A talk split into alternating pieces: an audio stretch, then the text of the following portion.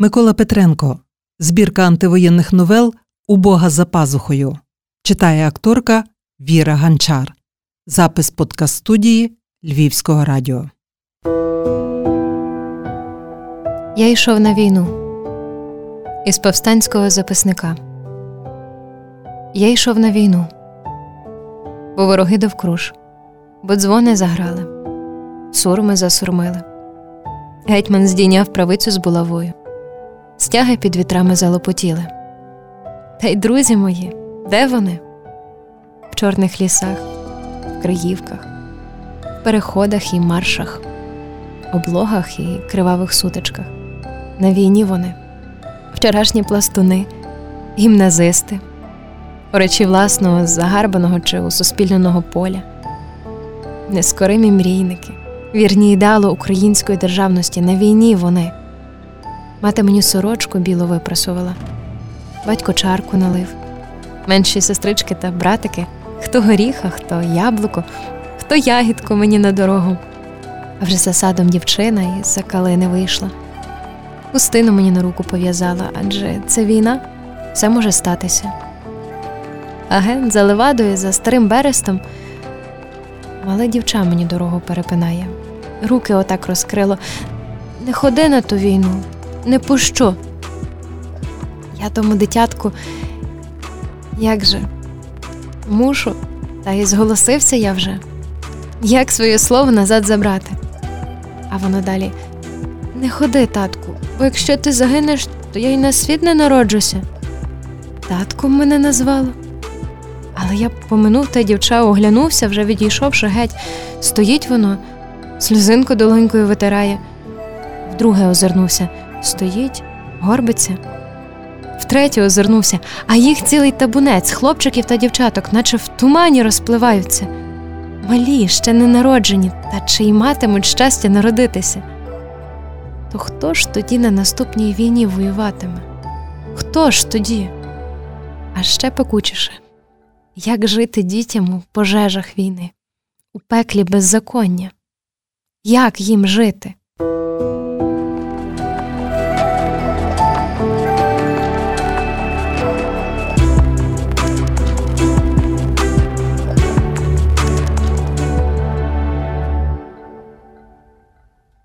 Дбайте про себе.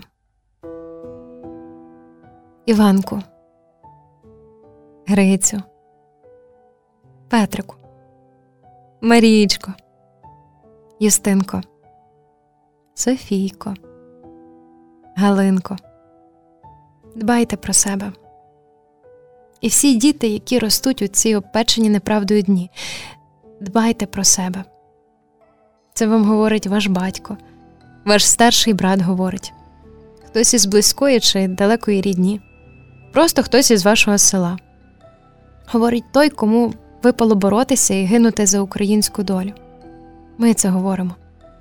Дбайте про себе. Вам виростати, вчитися і мужніти, ставати новими громадянами свого народу. Тож дбайте про себе. Дбайте про себе в родині, в школі поміж громадою, в недалекому майбутньому, поміж народом. Дбайте, щоб вирости гідними нашої пам'яті, справжніми громадянами майбутньої вільної України. Ми віримо в це. Тож дбайте про себе. Дбайте. Бо ви не просто в родині, в школі, в натовпі, ви поміж народом, ви на Майдані. А тут уже всі повинні старатися, щоб бути усміхненими і певними, гідними щастя і високої долі, намагатися бути громадянами, а не просто в натовпі. Дбайте про себе. Бо можна казати, ну що я там, краплина поміж тисяч і тисяч краплин. Хто мене і розгледить? Але це не так. Ви подумайте ось про що: що ви нитки, з яких витвориться спільне полотно для прапора, для гобелена, для мішка з посівним зерном. Та ж тоді трухла нитка прорветься, тоді на прапорі буде дірка, тоді посиплеться посівне зерно з мішка. Чи ще так подумайте ми ж шматочки смальти, з якої викладатиметься мозаїка нашої співучої, нашої непідкорної буденності. Тож дбайте про те, щоб ви не розкришилися, щоб ви набули крицяної міцності, самоцвітного блиску. Пригадайте ж, як сяють на мозаїчній панорамі золоті накрапи. Кожен, кожен мусить дбати про себе в натовпі, щоб витворити народ без жодного ганджу, жодної похибки, без вразливих больових точок. Ми надто довго йшли шляхами зневіри, шляхами маловартісної самопогорди, самозневаги, самоприниження, шляхами великожертовної бурні. Нам уже видно, як із кожного з вас, малого, але вже підростаючого, вигартованого і сталеного, витворюється спільне обличчя майбутнього народу, погідне і горде, усміхнене і приязне, впевнене в тому, що ми народжені для щастя. Всі, всі, не хтось вибірково, а такий весь самодержавний народ. Тож дбаймо про себе в родині, у школі, в натовпі, на майбутньому майдані дбаймо про себе, де б ми не були, ми варті того. Розмова з Богом. Поведу свою меншу сестричку до церкви. Бо сьогодні свято, сьогодні храмовий передзвін, сьогодні всі йтимуть на службу Божу.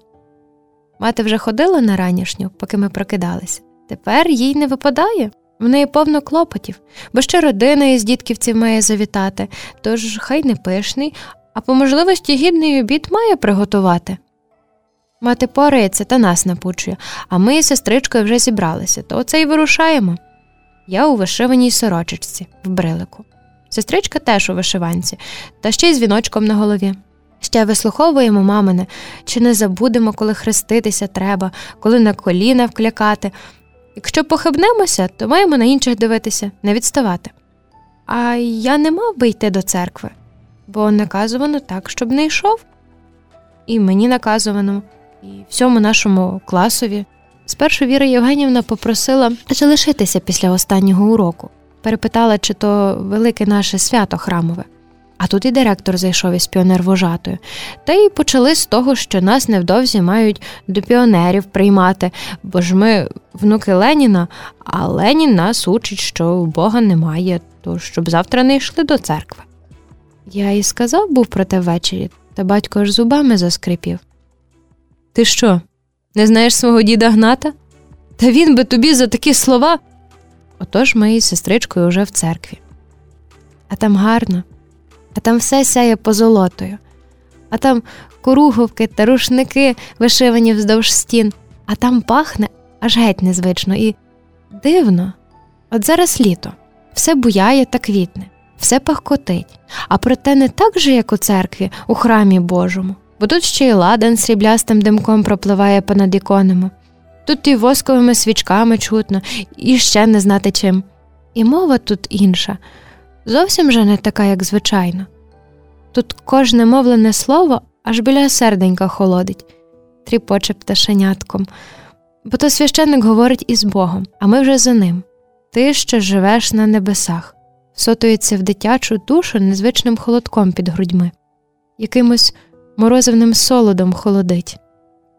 А коли ми із сестричкою повторюємо разом із усіма прохання, щоб Бог допоміг нам позбавитися лукавого, то душі наші аж геть тремтять від потаємного чуття небезпеки, яку від нас Бог відверне. Якщо і самі ми будемо старатися, не грішитимемо, а ми не будемо грішити. Ми вкликаємо на коліна, хрестимося і кланяємося. Бо так ми починаємо боротися із усілякими спокусами, які нам доведеться поборювати кожному на своєму путі, в душі кожній бо священник нам не допоможе. Його заарештують через день після храмового свята, бо він не захотів служити церковному зверхникові з Москви. Сталін то чи, може, й сам брат сатани. А він же, священник наш, зупинив мене із сестричкою та ще кількох діток, що з церкви виходили, та й запросив наступної неділі прийти. Будемо церковного співу вчитися. Певно, вже без нього.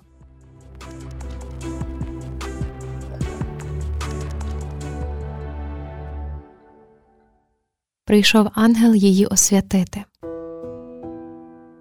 Навезли піску і каміння, цілі стоси вогнистої цегли, навезли дощок на рештування, балок і ще різного дерева, навезли камінних плит.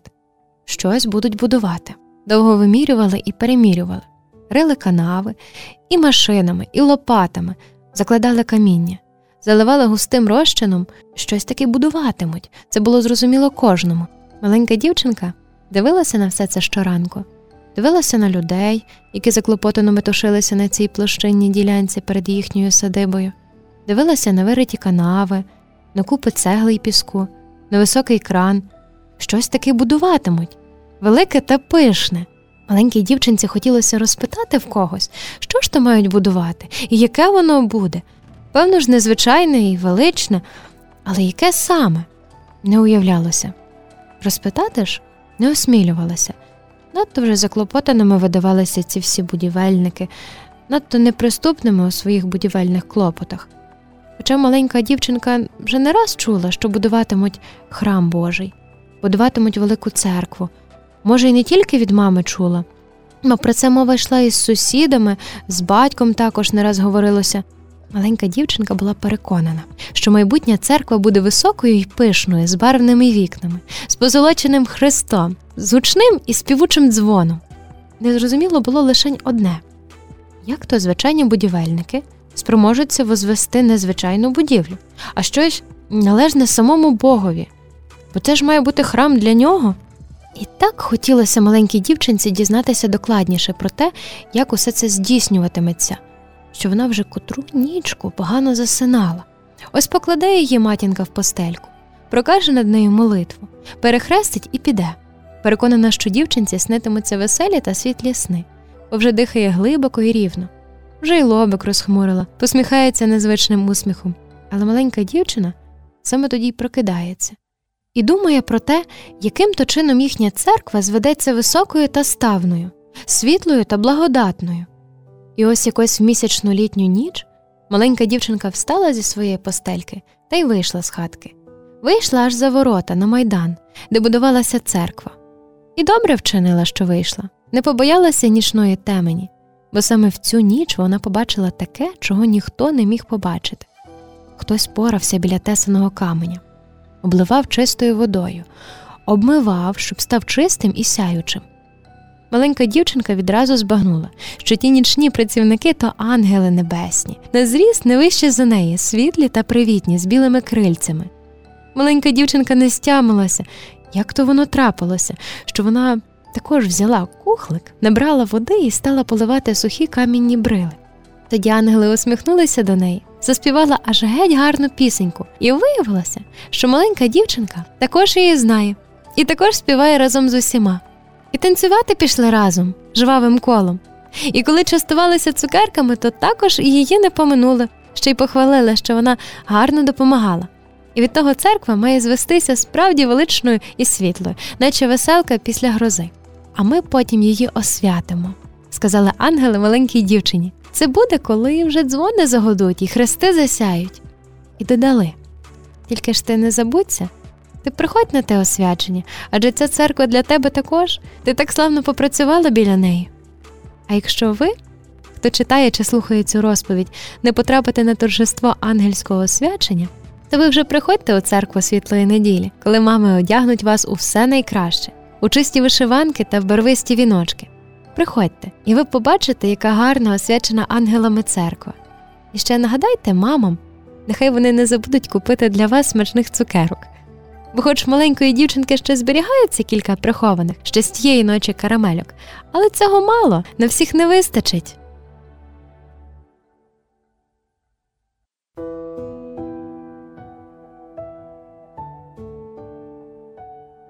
Щаслива сорочка.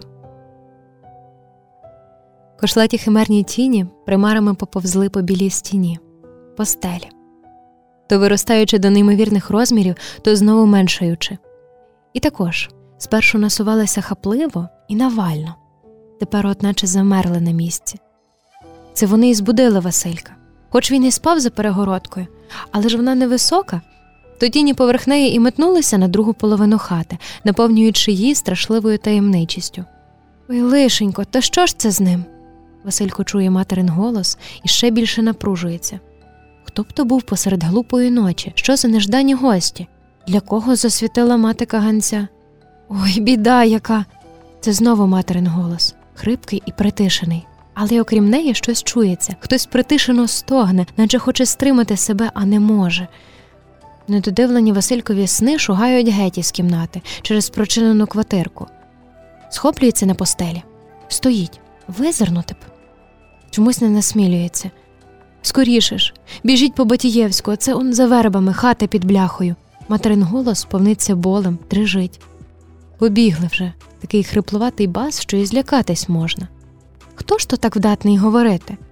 А ви ставте воду. Це знову той бас. Де у вас можна швидше нагріти? Тут, на плиті. От лишень дрова, сирі. Знаєте, розрубайте цю дошку. Тут уже Василько не витримує. Зводиться над рядном, який відділяє його затишний закуток від кімнати, і з жалем у голосі до матері. Так я ж, мамо, з тієї дошки хочу змайструвати собі санчата. Хіба ж ви забули? І мовкне відразу, наче б язика проковтнувши. Тільки тепер побачив у кімнаті троє чужих дядьків, а четвертий он лежить на соломі з кривавою плямою на сорочці. Сокира в руці родовусого здоровання завмирає. Що таке? Він уторопіло оглядається. Рубайте, рубайте, то хлопець, метнулася від плити мати. А ти, Васильку, лягай та спи. Боже ж ти мій, лягай, Васильку. Василько не лягає, але не говорить більше ні слова. Висовується головою понад рядном та так і кам'яніє. Сухі цурки загоряються щиро і весело, і вже на стінах та стелі поміж кошлатими химерами замиготіли й червоні відблиски. Ой, а я ж вікон не позатуляла. В материному голосі перестрах, а поможіть но. Саме тепер у сінях почувся тупіт, глухі голоси. Двері тихо, змовницьки рипнули. До кімнати війшли ще двоє. Лікарю, що можете, наш підривник. Ми без нього ніщо. На ньому вся чота тримається. Лікар Батієвський скидає плаща, довго миє руки над мискою, схиляється над пораненим. Тихо в хаті. Всі нишкнуть обіч лікаря, як нишкне за загородкою і малий Василько. Тільки тіні кошлатяться на стінах та стелі, тільки червоні відблиски грають, тільки хрипло застогнав поранений. Ну, ти, хлопче, в сорочці народився, підводиться лікар. От на таку цілочку ліворуч, і вже я не був би тут потрібний. А так щось спробуємо. Щось добуває зі свого чемоданчика, рихтує. Зніміть на йому сорочку. Це до того родоволосого здоровання. Та обережно тільки. Сорочка не знімається. Кров присохла до тіла, до волосатих грудей. Родоволосий здоровань кумедно порається біля пораненого, намагаючися не завдати болю. Потерпи, Лесю, я от зараз врешті підводиться і якось розгублено посміхається до Батієвського. Та якщо він справді народився в сорочці, як ви вважаєте, то навіщо її знімати? Батієвський скупо посміхається із собі. Що ж, хай живе в сорочці, хоч розтяти доведеться, гадаю, це їй не зашкодить. Василькові повірилося, що тепер треба потерпіти лише якихось кілька хвилин, і видужає підривник. Усміхнеться й собі приязно, та лікар порався довго, мовчки вперто чаклував над пораненим. Вибачився, він же не спеціаліст з операцій, та інструментів відповідних немає. Та все ж завершив справу. Наклав бинти поверх щасливої сорочки, колись білої білої, вишиваної, тепер же з великою червоною квіткою на грудях. Полежати б йому треба добрий тиждень, тільки не тут, заперечив хрипким басом здоровань. Бо хай йому грець, чи не підгледів нас часом якийсь вивідник, їх тепер до стобіса розплодилось. Занесемо подалі. Кинув оком понад ширму, спіймав поглядом Василькові очі. А санчата тобі за мною. Слово честі. Я не кидаю слів на вітер. З найкращого явора зроблю тільки зачекай трохи. І все. І зникли кошлаті тіні на стінах та на стелі, зникли червоні відблиски. Мати шепче молитву. І Василько теж відчув, що геть закортіло спати. Та він спатиме і буде чекати.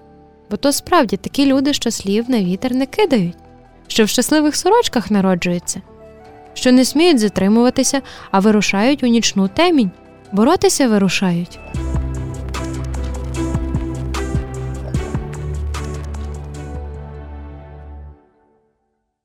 щоб ластівки прилітали. У невеличке підгірське село, притулене над річечкою неподалік лісу, заходили за харчами повстанці. Вже не вперше заходили. А того разу залишилися ночувати, відіспатися, перепрати білизну, щось підлатати, щось підправити. У карателів вуха скрізь, тож вони дізналися про те. Ми летіли на село на кількох машинах, оточили, зігнали людей на площу перед церквою, зачитали наказ їх будуть вивозити. Дві години на збір і кудись аж за Урал. Чоловіків і жінок, старих, немічних. Із усього села лишилося кілька мешканців. Якимось дивом їх не помітили карателі хто причаївся в кущах, хто в борозні чи ще де. В забур'яненому малиннику сховався і десятирічний хлопчик. Він бачив зі свого сховку, як побігли до їхнього двору два солдати в зелених плащ-палатках. Перший копнув чоботом стареньку хвіртку, і вона впала. Так само рвучко відчинив двері до хлівчика, вивів звідти корову.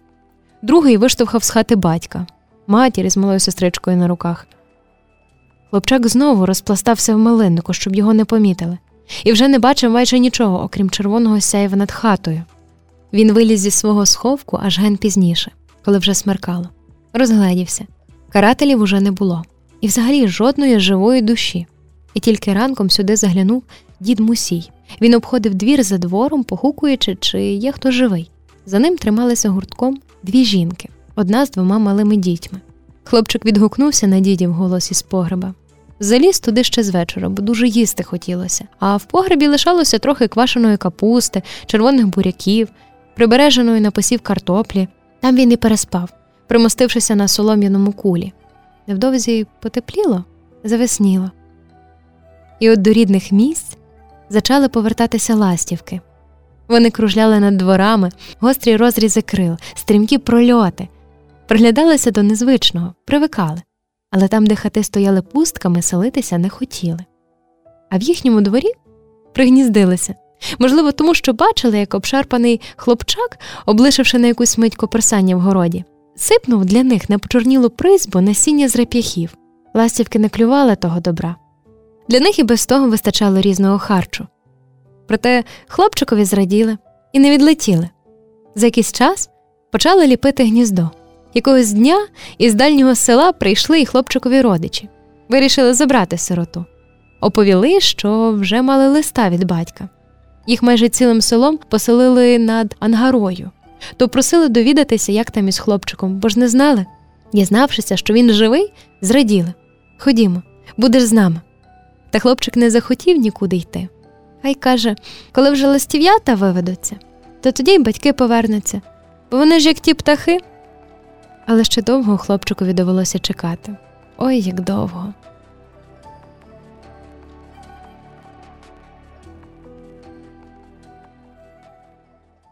Реквієм для третьокласника. Їх підвезли просто до міліцейського відділку.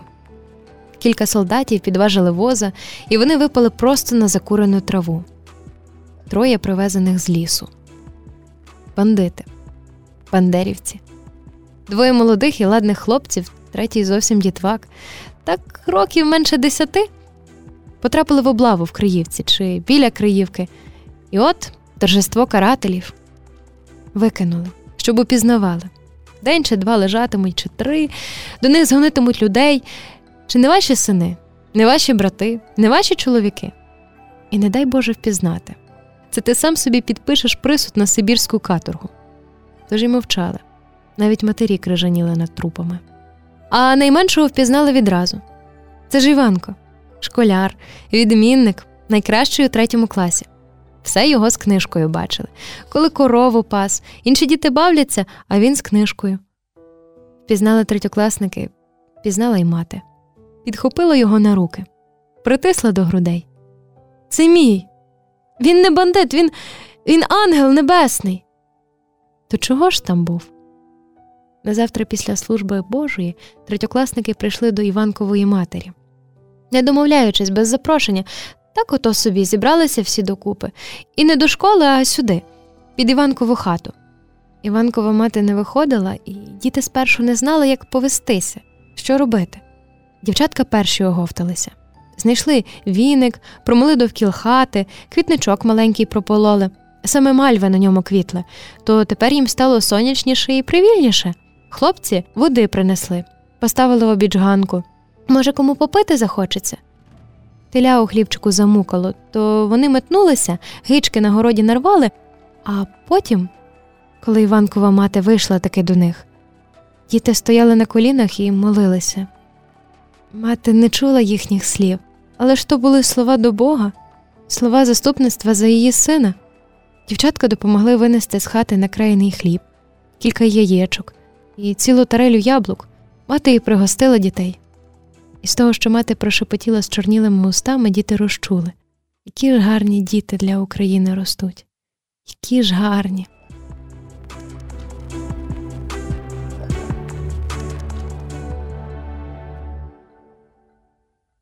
Не продавай коня, брате. А давайте но, дітки, уявимо таку картину зима першого повоєнного року, кругом руїни та пожарища, важке виживання людське. А в глухому закутку Карпатських гір біля самого польського кордону причаївся надійно замаскований бункер, і в ньому переживають облогу семеро повстанців. У них важливе завдання, але сигналу його виконувати ще немає, то вони там і перечікують в напівтемряві та напівхолоді. Пічку то та бочка з трубою та дверцятами. Розпалюють лишень вночі. Також лишень вночі вибираються з Криївки розім'ятися, розправити плечі, дихнути свіжого повітря. Раз на кілька днів двійко чи трійко з повстанців вибирається на полювання. Чи в глухе неподалеке село за харчами, на зустріч із зв'язковими. Тоді чинять так: виповзають із замаскованого виходу і відразу ж ступають у мілкенький тут потічок. І так тим потічком якомога дальше за пару сотень метрів. А вже там вибираються на вкриту снігом польову стежину. Тоді відходять далі, але все понад потічком. І таке таланило їм час від часу то козулю зуміли вполювати, то навіть оленя. Надовго поповнювалися припаси. А коли вибиралися в село, то таки направду не часто, то вже приходили з хлібом, ще з якимись припасами, переповідали новини, а вони були не надто втішними. Зима то такий час, що карателям зручніше вистежувати повстанців. А от цього вечора тим потічком поверталися двоє повстанців, і то не самі. З ними хлопчик і дівчинка геть малі, що їх більшу частину дороги на руках несли, та й по воді в потічку також несли. Чого б то такі гості до повстанців? А таки справді гості, ще й дорогі, то малі колядники. Бо святий вечір наступає, от вони й попросили та отримали дозволу запросити до себе гостей. Вже перед самим бункером їх зустріли чи не всі жильці цього не дуже гостинного помешкання. Ну, вже їх вітали і заохочували, передавали з рук на руки, де ж, бо дитячих голосів ще від осені не чули. Чи добре хоч приготувалися? запитав один з повстанців. «О, так», – відповів хлопчик. Ми багато днів підряд розучували колядки від Бога предвічного до зичень добра і щастя господарям. А ще ми для вас приготували незвичну коляду про коня козацького. То заколядуєте ж її нам? просили повстанці. Із уст маленьких колядничків прозвеніла колядка. Вірний коню мій, добре знаєш сам, не продам тебе, коню не продам, не продам вогню. У твоїх очах не продам свічі на семи вітрах, не продам коня, не продам добра, не продам нарід, не продам Дніпра, не продам тебе, коню не продам, а коли продам, то загину сам. І направду ця колядка про того коня і розмагнітила повстанські серця найбільше. Коли діти закінчили, то попросили А зачніть но знову, а потім і в третій раз. Бо ж колядка закінчувалася козацькою обіцянкою бути вірним один одному до скону і ніхто нікого продавати не збирається. А потім частувалися, і вже всі колядували та молилися. Але перед частуванням ще й обдаровували маленьких колядників. То хлопцю малому від повстанців дістався коник. Такий маленький, із дерева вирізблений, але гарний пригарний. І з таким наказом, щоб же ти не продав свого коня, а беріг його все своє життя. І малий колядник споважнів і напружився та й каже так, як ото клятву проголошують ні, не продам свого коня ні за що. Берегтиму його. А як підросту, то також піду воювати за Україну. Ото так і буде, коли маєш козацького коня.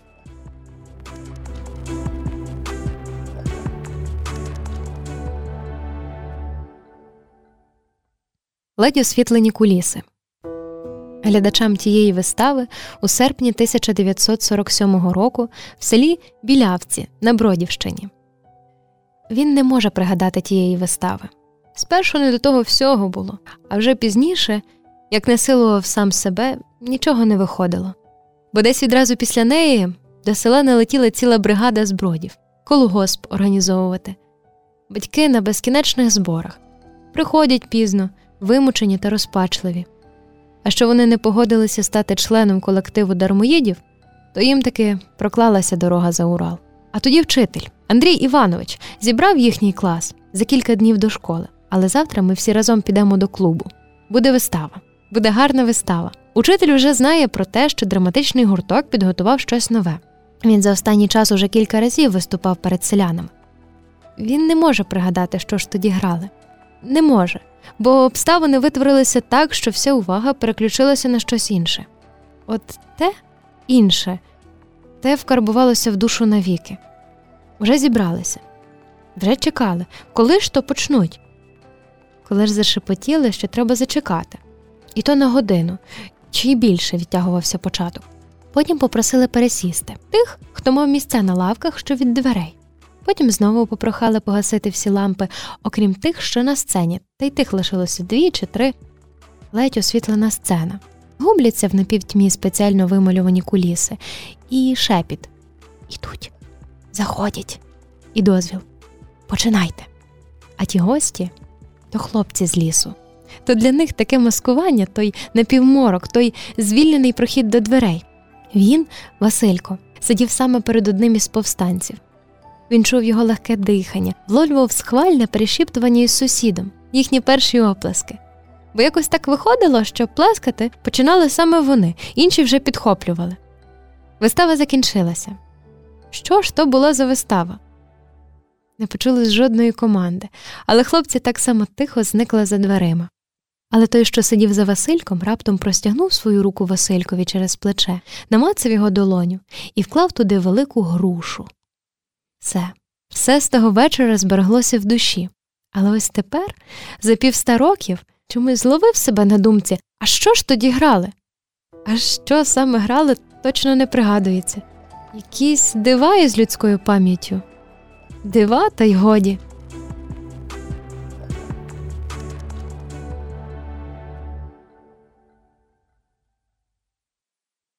Білі ведмеді. Капітан Іванов, бо й хто інший, як не капітан Іванов, завершував оформлення звинувачувального висновку супроти греко-католицького священника отця Романюка, коли черговий сержант передав йому листа. Річ в тім, що лист саме й стосувався цієї ясної для капітана справи. А що листи взагалі рідко віднаходили шлях в їхнє райуправління, то це одне вже зацікавило. В кабінет до капітана припхалися старший лейтенант Кузьменко та лейтенант Абрамович. Черговий сержант теж не спішив виходити. Він, хоч уже й ознайомився зі змістом листа, проте йому було цікаво, як на нього відреагує капітан Іванов. Справа ця була для капітана ясна і проста тож вимагала безапеляційного вироку не нижче позначки в 25 років, звичайно, бо про що інше тут може йти мова.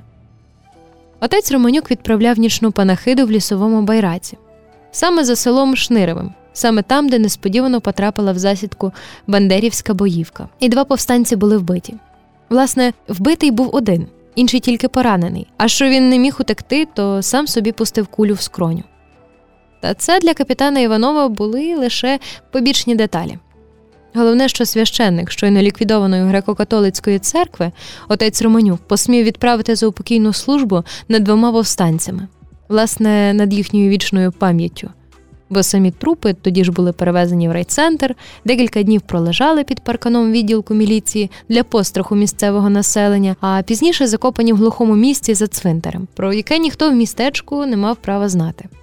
І раптом інформація від вивідника, що три дні по тому на місці загибелі повстанців посеред ночі відбулася поминальна служба. Що священник Романюк саме в такий спосіб молив Бога взяти під свою опіку загиблі душі, бо ж вони настраждалися в жартовній боротьбі та й загинули за святе діло, за московську погибель та во славу майбутньої української держави. Отець Романюк був не з тих, хто хотів і міг обдурювати хоч когось, в тому числі й недруга Скоро зізнався, власне, на першому ж допиті, чим і визначив свою долю на майбутні 25 каторжних років, а на подальше вже розраховувати не міг, був не такий вже й молодий. І ось тепер цей лист, який повертав по-іншому цю ясну для капітана Іванова справу. Зголошувався житель Шнирова Михайло Павлюк. Йому, мовляв, стало відомо, що готується судова розправа над паноцем Романюком. А він того допустити не годен, бо вся вина має впасти на нього, Михайла Павлюка, а не на когось іншого. Бо тоді, в тому бараці, писав Павлюк, загинув син мого стрійка Василь Дацюк.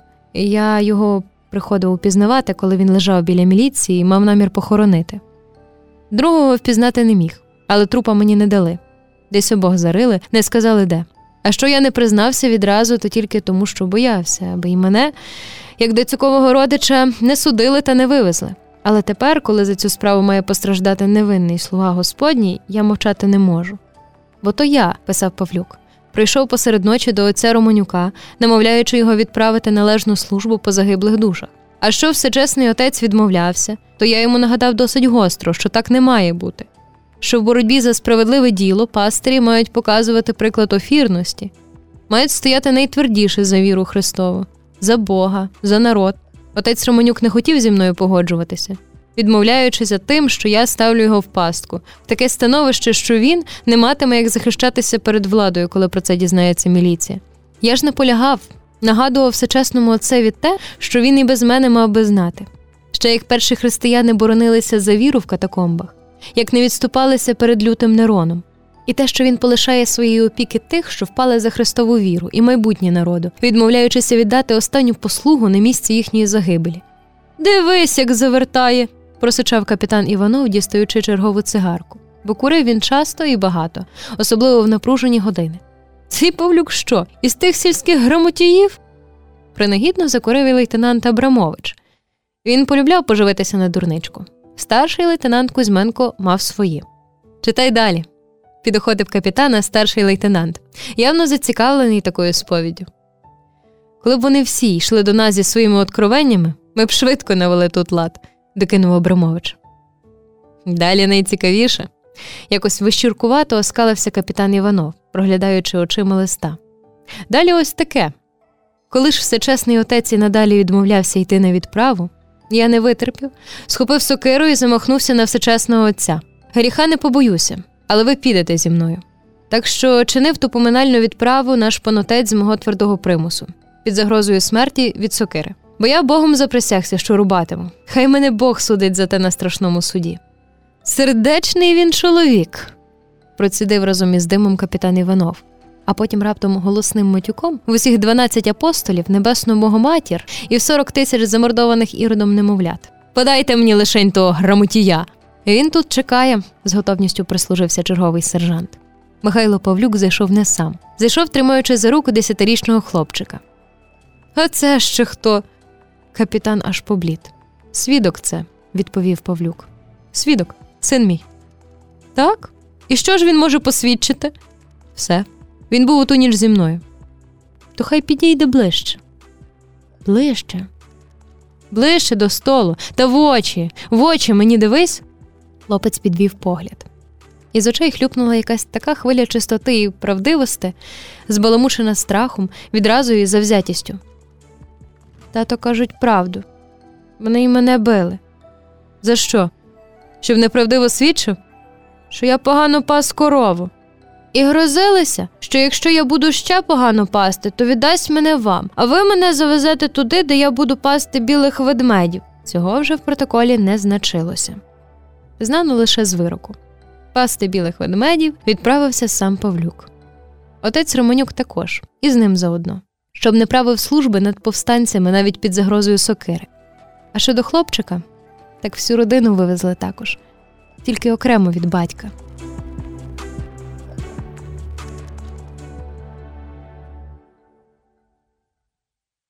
Сховок під чортовим каменем. Темної ночі під Івана Купала летів у високому небі чорт. Ніс чорт велику каменюку. Хотів на Москву скинути. Так дід Архип розповідав. А тут не знати звідки вітер налетів. хмар чорних наніс, грозу накликав, то в тій Веремії чорт і впустив свого каменя. Лежить он він е, поміж іншого каміння, але відмінний, більший за інших набагато. То під тим чортовим каменем у Павлика сховок потаємний, ніхто про нього не знає. Рушниця схована. То що як фронт проходив, то хлопчики знаходили в лісі зброю то там, то там, то таке, то інше. А Павлик знайшов рушницю. І Нагана знайшов. Рушницю заховав під чортовим каменем, а Нагана додому приніс батькові. Оце я знайшов, тату. Тато Павлика за плечі схопив, підняв перед себе. Ти що, погибелі нашої хочеш? Та під полу того нагана, та за двір до зубри, вона за їхньою садибою глибоченька, то в ту зубру і викинув. Що більше нічого такого. То Павлик про рушницю ні слова, наче й немає її в нього. А ще ж патрони були. Їх хлопці чималенько назбирали, то у вогнище повикидували.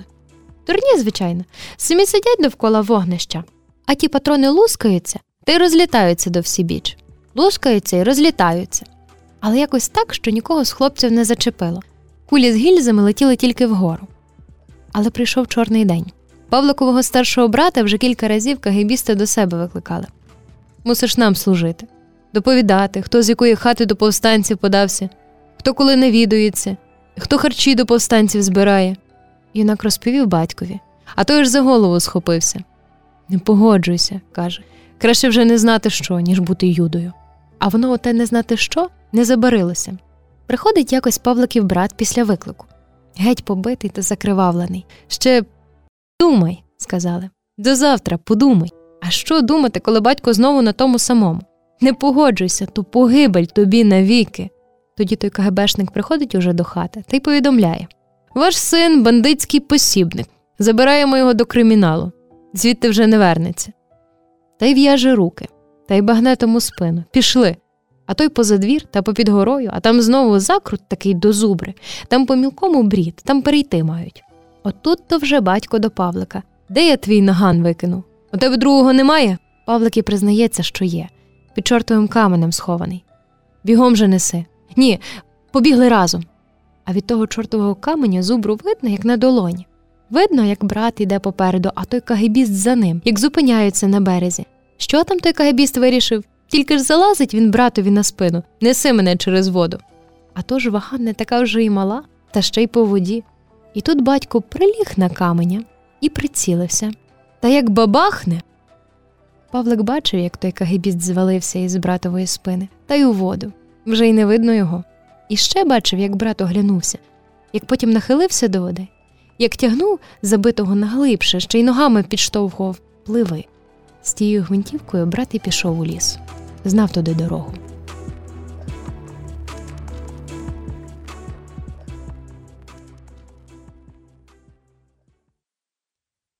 Бо забагато знав. Немає нашого пса. Мусив загинути. Бо забагато знав. Нам його дядько Василь подарували ще маленьким щеням. Принесли в пазусі, бо тоді мороз був то в кожусі біля грудей так його й несли з лісничівки. Їм старої досить, вони до неї звикли. Та цей також має добрим псом вирости. Хто його у вас доглядатиме? Ти, Петрико, то слухай уважно. Якщо ти хочеш мати друга, то слідкуй за ним як треба, доглядай. Їсти сам давай, постели йому сінця дрібненько, вигулюй, погладь, можеш і на руки брати, тільки ненадовго. А коли хочеш, щоб вірним тобі був, то не скупися добре слово сказати.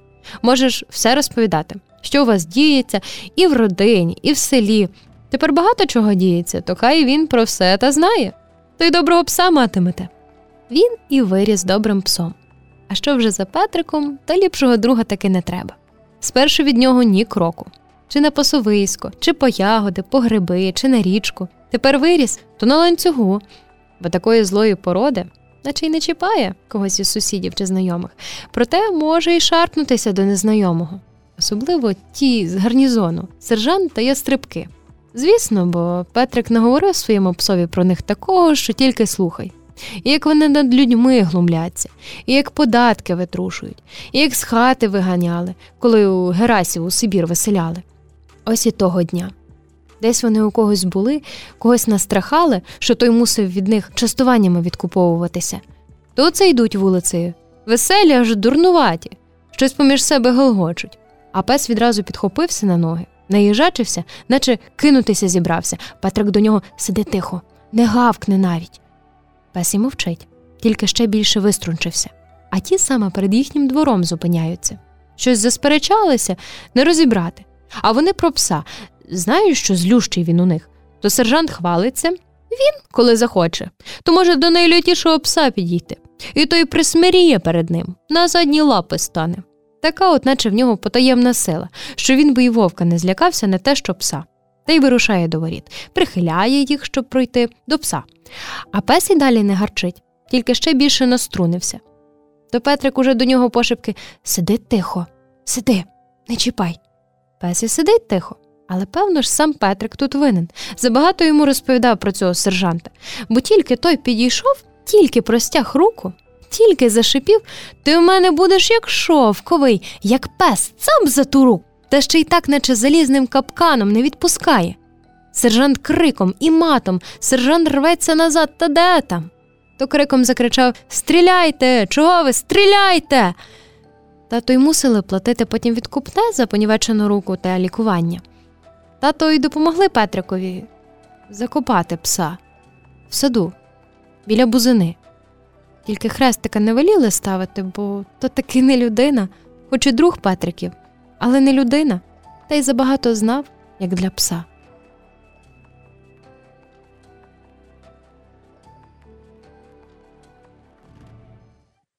Пишно у нашій хаті. Ото наша хата над ручаєм перед самим узліссям, біла побілена, з чистими вікнами, під чистою гонтою. Ото дві вишні поряд, і шовковиця стара, бо яблуні й груші вони далі за стодолою. Ото наша хата, світла й привітна. Та її всі знають, бо тато раніше в управі працювали, то до нього багато людей у справах заходили, та й тепер не забувають. Бо тато справедливі. Тоді були, та й тепер так, та й удовічно бо в нашій родині всі справедливі. Бо не можна жити в нашій хаті і не бути справедливим. Адже наша хата в недільні дні, а у свята то особливо завжди змінюється. Вона погіднішає, чепуриться, вона проманиться приязно, заходьте хто з добром. А велика кімната у святкові дні стає світлицею, вікна помиті, обрус на столі, на обрусі кобзар, і дядькова родина, і сватова родина, нас багато довкіл стола, що нам малечі часом і місця забракне, то ми вже поза спинами, на ловчинах чи на соломі. А за татом на покуті два портрети то Тарас Шевченко і Франко. Чомусь так назвали. Шевченко то Тарас, а Франко просто Франко. Вони старі. Шевченко і Франко. Старі й мудрі. Наймудріші з тих, кого наша земля за довгі віки породила. Особливо Шевченко старий кожусі, смушевій шапці. Ми сміялися, коли наш дідо якось похвалилися, що вони на 20 років старші за Шевченка. Таке скажуть. Хоч, може, коли б дідуся нашого, хто тепер на портреті намалював, то були б старші. А так ні, вони ще силу мають, вони працюють багато. Тато довго думали, як чинити. Та й вирішили таки йти до колгоспу, бо не дадуть жити, замордують, вивезуть ліс рубати. Гірше нам стало позбулися ми коней наших, позбулися віялки і трієра, жадки позбулися. Казали тато, що роботи стало менше, але однак якось так виходило, що крутитися біля нічого доводилося більше. Тато самі не могли пояснити, чому то так. Однак надходила неділя, і наша велика кімната ставала світлицею. І сходилися ми всі довкіл столу, і мати чепурила Тараса Шевченка і Франка свіжим випросуваним рушником, і тато хрестилися звично і розгортали кобзаря. То що вам почитати? Сестри хотіли про наймичку чи про Катерину. Тільки ж ми з братом Ярославом стояли на своєму Тарасову ніч, гайдамаків. Ви б вкотре слухали, як гонта синів ріже, каже сестра, бо вони до іншої віри перекинулися. Це вже ми з братом. Тата й забрали із нашої світлиці, коли вони кобзаря читали. Прийшли цілою зграєю. А ти читаєш, коли колгоспні коні дохнуть?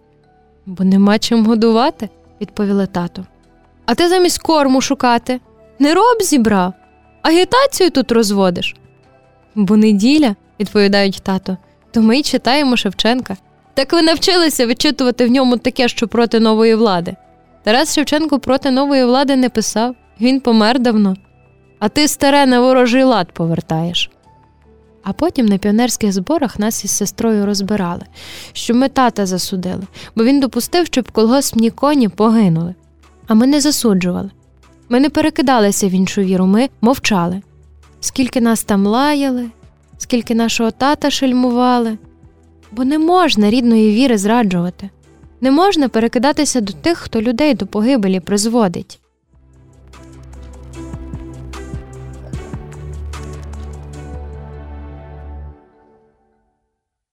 Там мені буде погано. Не віддавайте мене. Там мені буде погано. Ви чули, щоб таке коли говорили? Ну, то слова такі, може, й чули. Але щоб їх проговорила корова, їхня корова зірка, ви чули таке? Корови не говорять, хіба що в казках, у піснях, але й там не часто. Там кінь може дорікати козакові, що його продає чи пропиває, але що вже то за козак, що лишається без коня? Ну, кіт чи собака у казці заговорить, звірина якась. Але коровам чого говорити? Їм то без потреби. Вони і так знають, що вони потрібні, що ними опікуватимуться, що їх не продадуть, не віддадуть, хіба вже біда чорна, бо вони годувальниці, бо без них родині як вижити, як дітей в люте вивести. Хоча тут справа інша тут зірку забирають, їхню рідну, їхню улюблену годувальницю всіх дітей їхніх.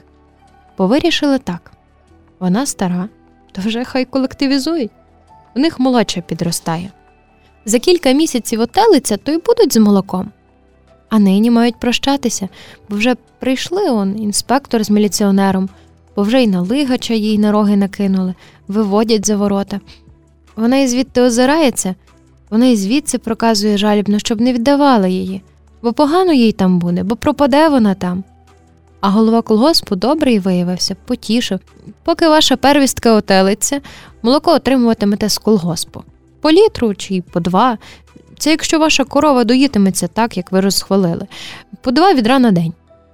Софійка й молилася за неї, щоб їй там добре було, щоб її доглядали, песили і милували. А вона й намагалася давати віддяку за ті молитви, тільки ж як таким доглядом вічно напівголодною. То вже невдовзі майже не доїлася, в неї молоко зникало, та й зникало, вже ледве цвіркало із дійок, бо таки погано їй було в тому корівнику, того важкого колгоспного року, як і всім іншим коровам. Харчів обмаль, он вже так схудли, що одні ребра. В стодолі, а то її переобладнали на корівник, реквізувавши в заможного господаря, холодно, незатишно, з кормами все гірше та й гірше.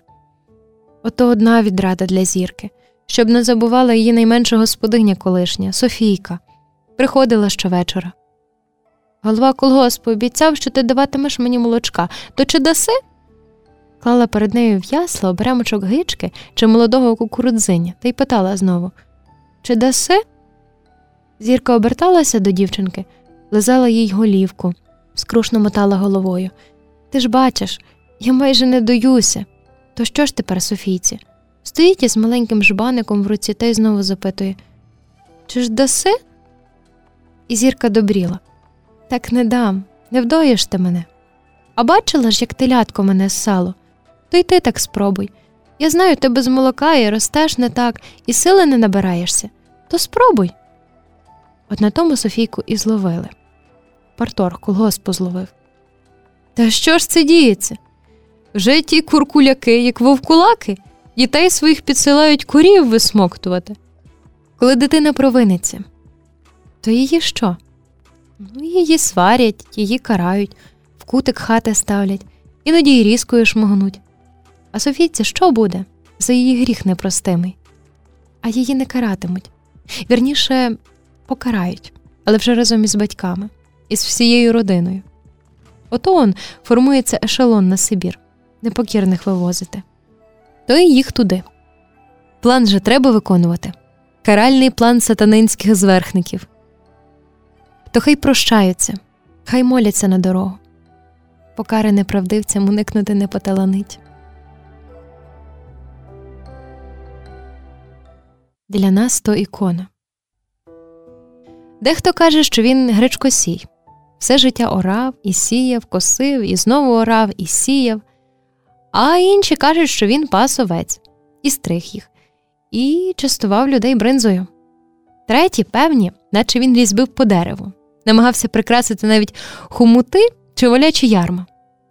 В наступних поколіннях він закарбувався в історії як такий, що зібрався оздобити храм найяснішого Бога. І це не могло забутися, бо переповідалося знову і знову, бо затьмарювало собою все роблене і перероблене людиною, якою б вдатною вона не була. Але ж був один, що став іконою.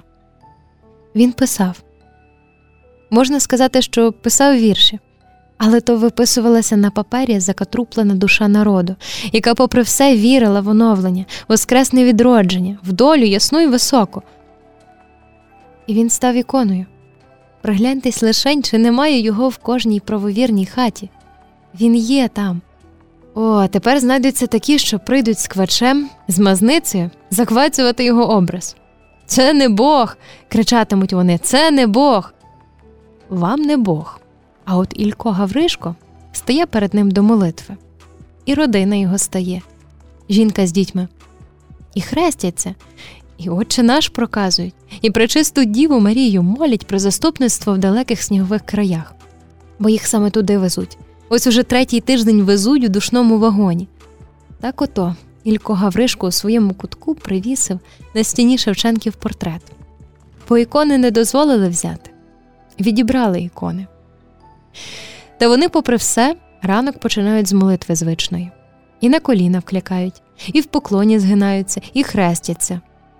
Та ні, вони ж бо добре знають, хто такий Шевченко, знають, що він пророк, що самим Господом благословений на служіння Україні, і молитва до нього зарахується, не пропаде марно. І вони вірять в оновлення, вірять в правду святу та високу, в долю кращу вірять. І з тією вірою мусять витерпіти Сибірську каторгу і повернутися в краї сонця і благодаті, не забуваючи при тому поруйнованих Божих церков розбитих дзвонів, ікон потрощених.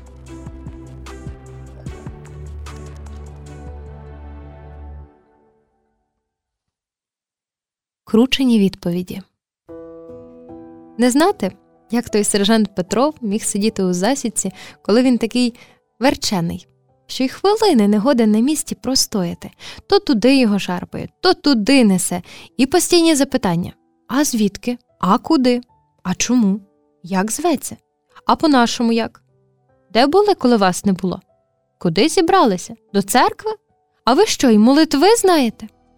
Яке це свято у вас буде? Петра? То ви й до нього молитеся? Чи тільки свічку ставите? Так уже занудить кожного.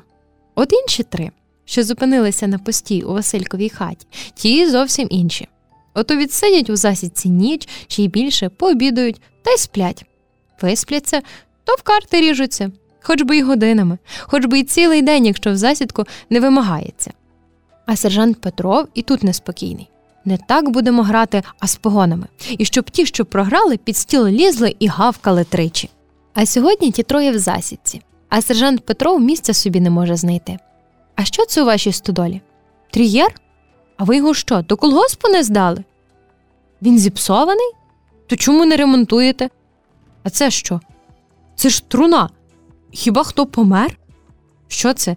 Діду Андрій для себе змайстрував? І хрест в кутку? Хіба так можна? Треба ж померти спершу. Ось тепер у хаті до Василька. Уроки робиш? Давай я допоможу. А чому ти пишеш не по-нашому? Чого це у вас не по-російськи? Ну, то що, що ви українці? Вчитися треба всім однаково, і всі в одній страні живемо крутнувся ще і знову. А це що? Шахи? Ти що, вмієш грати? Тут Василько злукавив і сказав Ні.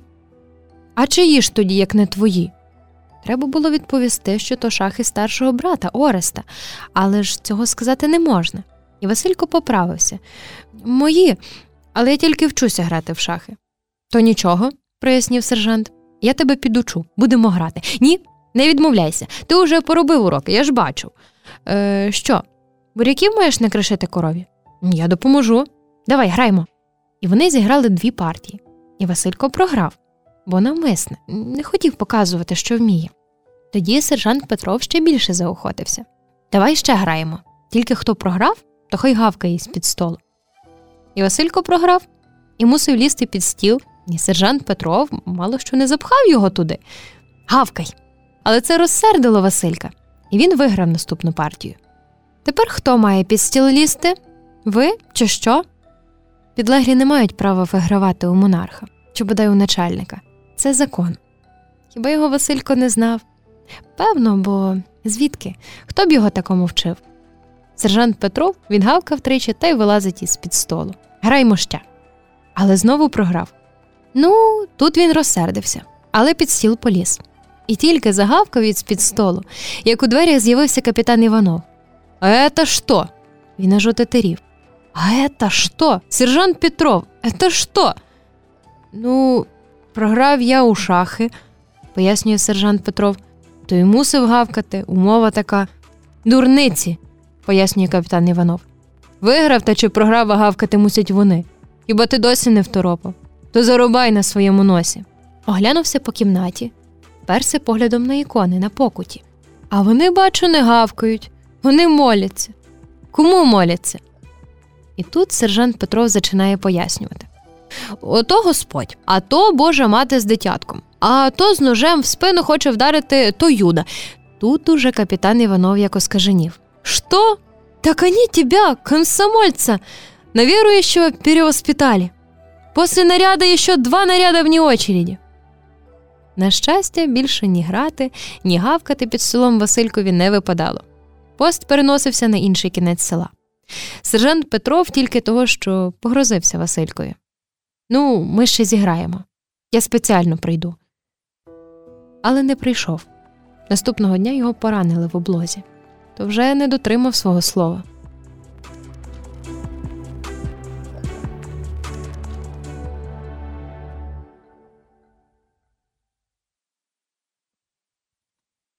Жаба в чоботі. Вони почувалися в цілковитій безпеці в цій газдівській стодолі.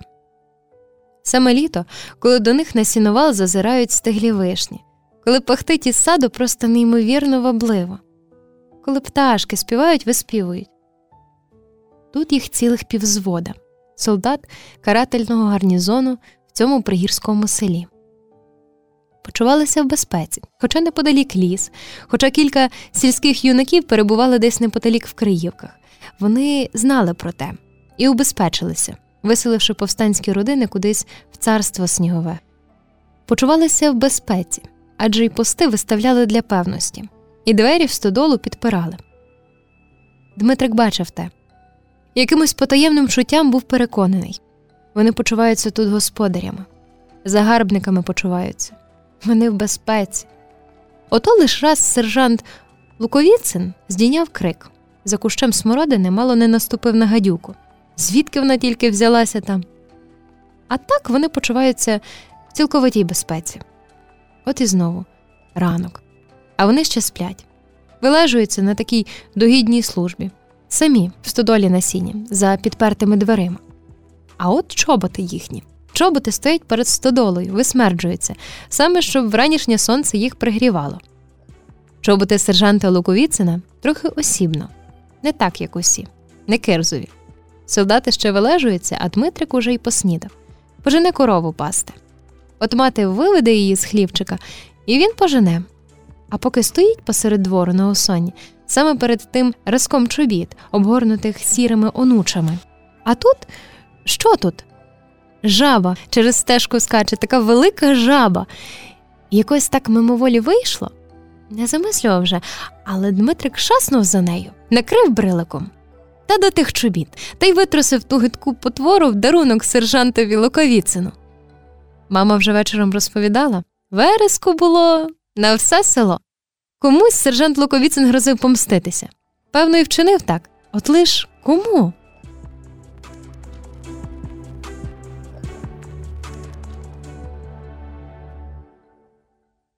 Запам'ятай адресу.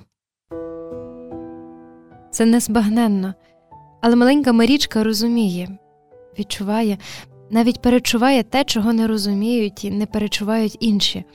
Навіть її мама не перечуває. Це вже всі в родині запримітили. Марічка лежить спокійно у своєму ліжечку і раптом починає посміхатись, якось по-іншому, ніж до рідних посміхається, до мами. А то хтось має прийти із жданих чи бажаних, бабуся Ксеня, чи її хресна мати, чи ще хтось із бажаних. А коли раптом занепокоїться, коли починає несподівано рюмсати, чекає вже когось небажаного, лихого. Найчастіше це буває хтось із патрульного поста. Вони в сусідній хаті розквартирувалися, звідти недавно виселили родину. То хата стояла вільною, от вони в ній і розквартирувалися. Та вже відхрещуйся, не відхрещуйся, навіть Божа мати не порятує, як не проси її. Приходили то солі їм треба, то молока. За сокирою щовечора приходили, коли вечері збиралися варити.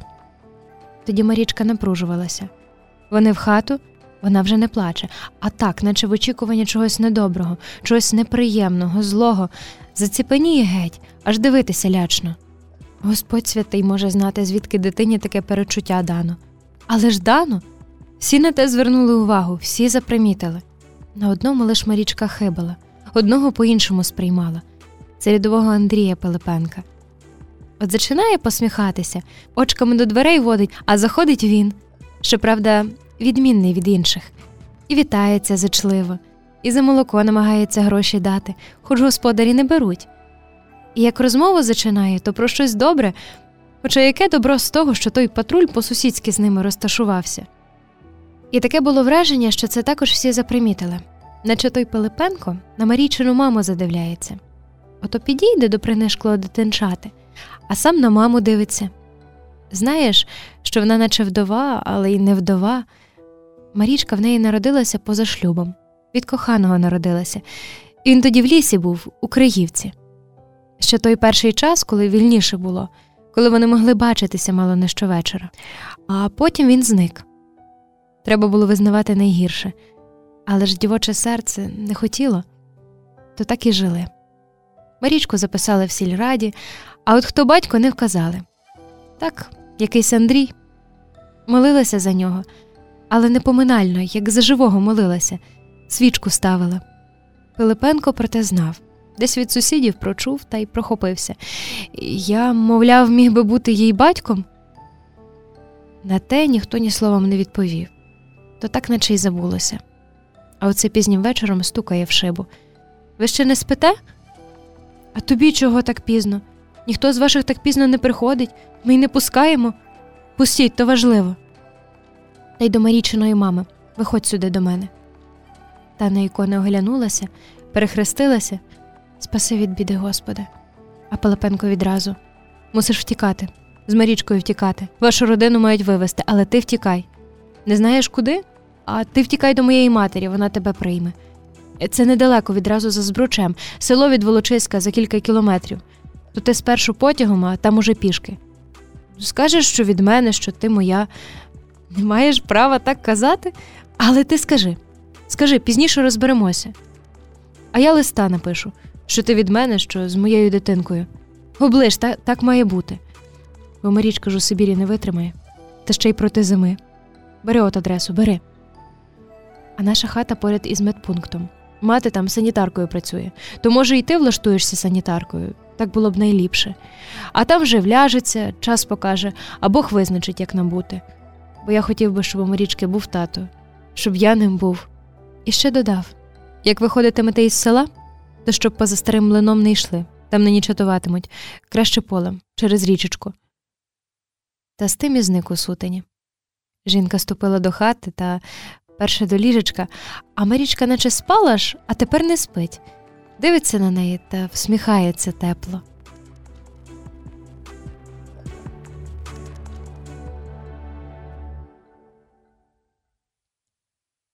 На пограбування. Ото бачите хутірець на пригірку. Власне, на схилі пригірку, з отого боку, що до лісу. Кілька хат всього, одначе гарних хат, справних, загосподарьованих. І люди, що там живуть, гарні люди, звичаєві та господарювиті. Може, трохи загонорні, бо ж їм ведеться ліпше, ніж багатьом у селі, але вже ж так не буде. Не буде і нема тому ради. Той хутірець віддається на пограбування. Кому? Та звісно ж кому, не татарам же. Та станеться це через дві години, бо саме стільки часу відведено їм безжальним присудом. Дві години. Що встигнете взяти, то ваше. Про решту подбають без вас. Андрійко бачить звідси від сільської околиці, як біля воріт зупиняється підвода, як вантажить на воза клунки та клунки, і ще щось таке вантажить та приладновують та припасовують. Вони дітей вже підсаджують, бо ж навантажено воза високо. Софійка теж уже на возі. Він її бачить. Вона його ні, бо це ж далеко. Та й стоїть він під старою грушкою.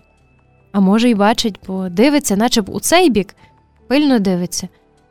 Вони однокласники з Андрійком. Навіть за однією партою сиділи. Вона в кептарику, а він теж у кептарику. То вона ще й гонорилась, що в неї кращий. Це ще зовсім недовго. І підводи рушить отією он дорогою, що понад зуброю. І тоді він вибіжить, може, навіть до самої дороги вибіжить, до тієї каплички придорожної, то наче б їхня капличка. Там на глухій стіні два імені видряпано Софійка плюс Андрійко. Хто вже то вчинив, який збитошник, годі знати. Та Андрійко стане біля каплички, і вона його побачить. А він, може, ще й руками замахає на прощання. А може, й не замахає, бо не знає, чи так випадає прощатися в такий час. Але Софійка його примітить і зрозуміє, що він саме так прощається, стоячи на горбку. І він буде в кептарику, і вона також у кептарику. То, господи, як же це буде щемно? А може, й зупиняться там? Подорожні майже завжди зупиняються, хрестяться до каплички. Ще трохи підводи рушать. Лишиться вартові з гарнізонної команди. Це до вечора, бо ввечері хутір буде віддано на пограбування. Спершу офіцерам із гарнізону, потім і солдатам, а може, ще й струбки нагодяться, а потім приходитимуть в якийсь день. Чи не купите он те, чи он те? Але Андрійкова мати не купуватиме, бо так тато сказали. Хіба ми фарисеї, що з Ісуса хламиду здирали, поки він ще на хресті конав? А це те ж саме, прости Господи. А в якийсь день і Андрійко туди прийде. Ні, не грабувати. Може, знайдеться якась річ дрібненька, на пам'ятку, то він узяв би і зберіг би, поки Софійка не повернеться із снігових країв. От він знає, що вона повернеться. Може, не всі з її родини доживуть до того, але вона повернеться і знайдеться нагода, коли він їй подасть ту пам'ятку. Дивися, це ж ваше, це ж твоє, це ж з вашого відданого на пограбування хутора.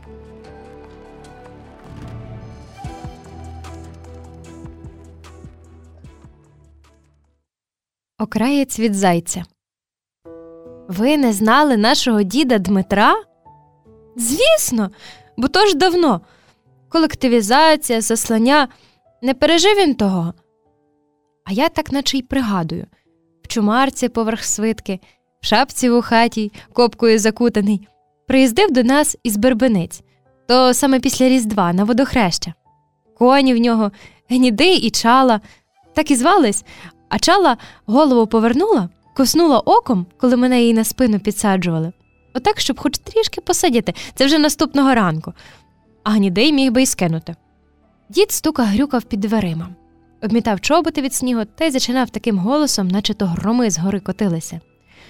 Во Вифлеємі нині новина, пречиста діва зродила сина.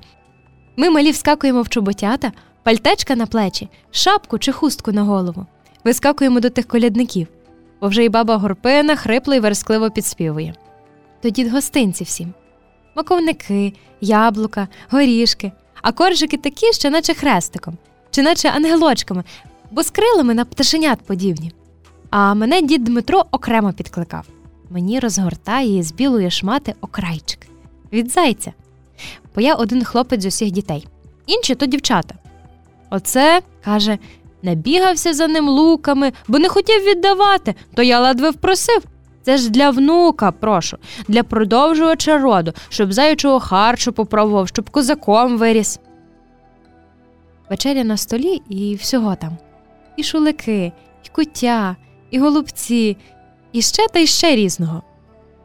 А я за припічком причаївся, того крайця жую. А він черствуватий, морожений. Може, не треба було всього відразу? Може, варто було лишити на потім потрошку надкушувати і надкушувати, щоб до старості. Дід нічого такого не казав, лише він засміявся у вуса, а вони в нього інеєм взялися, бо ж на дворі мороз Йорданський, та й хурделило.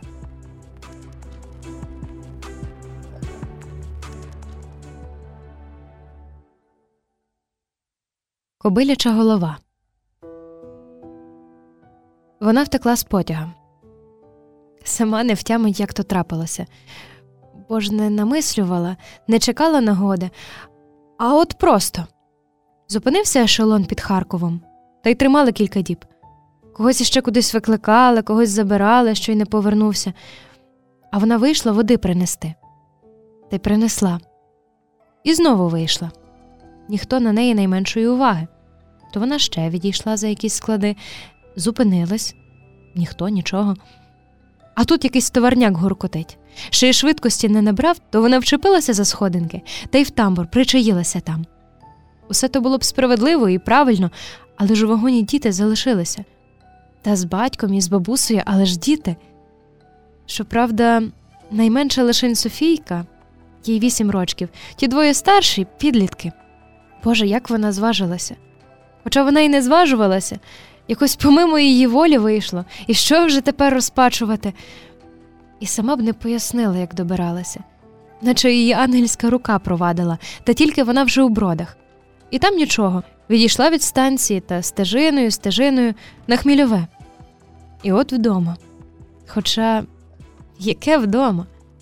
В їхньому дворі якась колгоспна майстерня, борони ремонтують, плуги. А десь треба приткнутися то вона то до одних знайомих чи родичів, то до інших. Заявилася ото, розвітаються, а вона вже перед образами на коліна клякне. Дозвольте за ваших дітей помолитися. І за ваших, а як же, і за ваших. І так складно промовляє, що люди й не чули доти таких слів. То вона молилася, а вони сльози втирали. І діти також слухали і нишкнули. Небесні приятелі наших діточок, святі ангели, і ви, Божі угодники, опікуйтеся, молю вас, нашими діточками, і просіть за них всемогущого Бога, захороніть їх від усякого зла і від погибелі в білих снігах, і тут захороніть від диявольських слуг, тільки від вас і чекаємо захисту. Переспиться, перебуде і знов кудись. Бо ніхто й не затримує, бо в кожного своїх клопотів. Але з тими молитвами усім стала потрібна. Якщо не всім, то багатьом. А до того якось додалося ще й таке ночувала в тісній хаті в давньої подруги, а там дітлашні малої, як гороху. От вечір всі помолилися, повечеряли, дітей спати вкладають, а вони ні. Вони казки просять. Мамо, ти ж обіцяла, а мамі ніколи ще порається. То вона до діток цитте, ось я вам розкажу. Та й зачала, та й повелася, що вже не зупиниться й сама особливо на кінець. Діти страшної просять, а страшна то кобиляча голова. Пригадуєте? І шумить, і гримить, кобиляча голова летить. То її вже й сусіди запрошують. Побудьте з дітьми, помоліться за них, поговоріть та й казкою потіште. А вона, окрім казок, ще й колядок та щедрівок, ще й загадок, ще й примівок, так і прижилась у шниреві. Років із кілька. А потім такий син повернувся із родиною, це вже після смерті Сталіна, зачали потроху відпускати. То вона вже для своїх онуків, як спати лягають, спершу перед образами. Божий Отче, творчий охоронцю всього живущого, насамперед того, що тільки жити починає, зійшли на наших дітей благодать, охорони їх своєю десницею від усякого земного зла, від слуг диявольських. А вже пізніше й до казок доходить, до тієї, де і шумить, і гримить, кобиляча голова летить бо то таки літало, ой літало. Біди з недолею людською.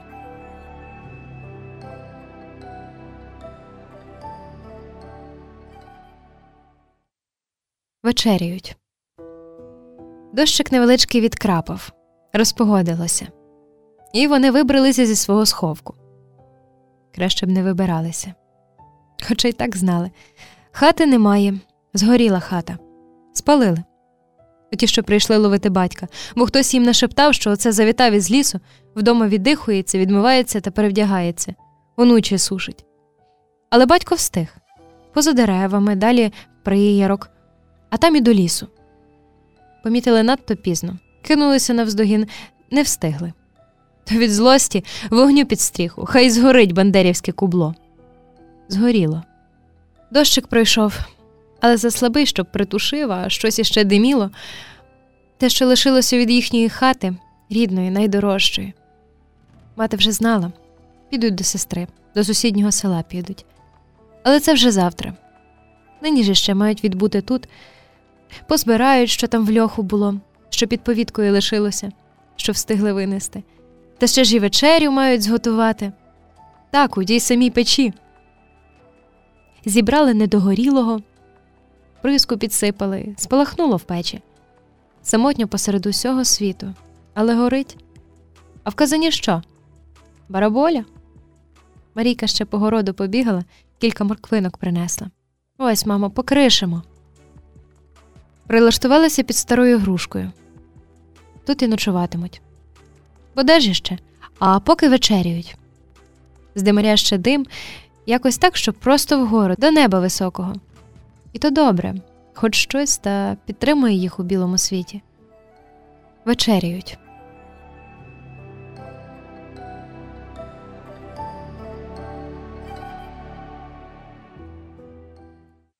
Куля для Леніна. От спитайте будь-кого із старших, коли у Львові поставили пам'ятник Леніну? Так, той, що його вже давно немає. Стягли його з гранітного цоколя в перші дні нашого державного оновлення, але ж стояв кілька десятків років. То коли його поставлено? Добре, не знаєте. То запитайте он тих старих партійців, що чи й досі збираються відзначати ленінські свята. Коли? І ті також будуть микатися, здогадуватися, що десь невдовзі після війни, що важко було, в усьому важко, а Леніна поставили. А от дядько Степан знає в січні 1952 року. Звідки і для чого така пам'ять? Бо він за той пам'ятник набрався страху, хоч мав лише 10 років, а набрався. Жили вони тоді у Шниреві, це під бродами. Батьки з родиною, то й малий Степанко, звісно. А старший брат Олесь кілька разів довірявся йому. Ось підросте, ось закінчить семирічку і в ліс піде. Він знає явку. Уже його запевнили, що візьмуть. Проте взяли не туди. Облава в селі і кількох Олесових ровесників хапають до ФЗО, аж на Донбас. І Олеся, звичайно. То Олесь в саму останню мить ще раз довірився Степанкові. У нього наган є схований ще з війни на їхньому цвинтарі під хрестом на могилі панотця. Степанко перевірив дійсно, є наган, та й собі чекає років, щоб підрости. А це взимку було, перед стрітненням. Мати посилає його до діброви. Там калина приморожена рясна, то хай ягід набере, вона пиріг спече. А тільки вийшов із хати, тільки рушив тією вулицею, де солдати квартирували, аж біля тину газета лежить, майже що ціла. Районна газета Червоний промінь а в ній на першій сторінці від самого верху донизу фотографія, пам'ятник Леніну. Ото його щойно відкрили у Львові. Тепер розумієте, звідки дядько Степан знає про нього? Бо ж тоді щось злютувалося у малому сердечку, що аж занадто. То Степанко і вирішив оце ж, наче нікого близько, то він відгребе з під снігу нагана та й спробує, чи він влучно стріляє, повісить Леніна на хресті та й бабахне. І от, наче ж нікого не було, а раптом крики від діброва Хто стріляв? Та й за кілька хвилин біжать двоє. Виявляється, в засідці сиділи та й просто до Степанка Хто стріляв? Добре, що хлопець уже встиг заховати нагана, тільки що турбинка в руках на калину. Звісно, що не він. А хто? Дядько якийсь ішов, береше Степанко. Он там ішов. Не знаю, чи то він, бо я так злякався, як стрельнуло. Солдати в той кут цвинтаря. Які сліди є, а чи того дядька? Знову за Степанка. Куди дядько йшов? У що зодягнений? Аже від Шнирова ще одна група солдатів нагодилася з офіцером. Так ті спершу газету з Леніним запримітили. Лоба пробито, і то видно, що кулею. то вже разом до Степанка. Що то за дядько? Як одягнений, куди пішов? Та й завезли аж у броди. Там допитували. А скінчилося те все зле, аж дуже. Виселили їх, в Сибір виселили. Ото так можна ще, будучи малим, зеленіна постраждати. Одна гордість, що таки не схибив. Якось недавно, в уже нові часи, то похвалявся, аби йому і живого поставили, то не схибив би.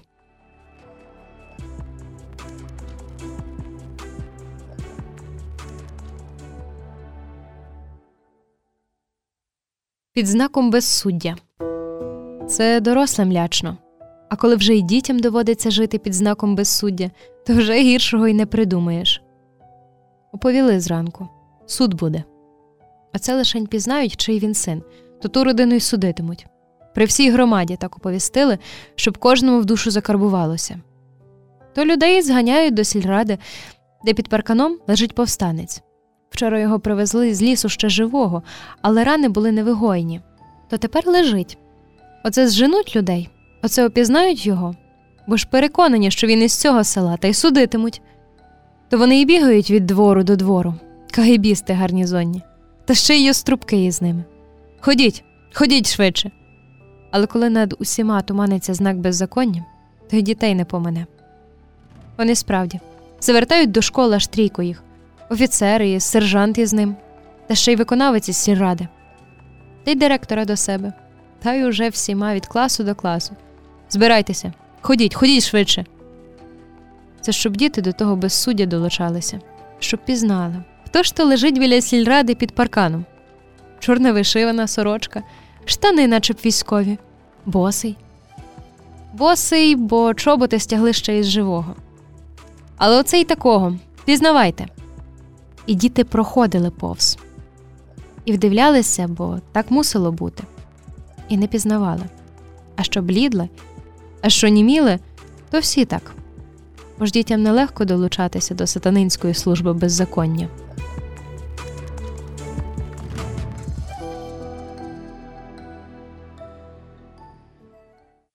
Чобітки із лісу.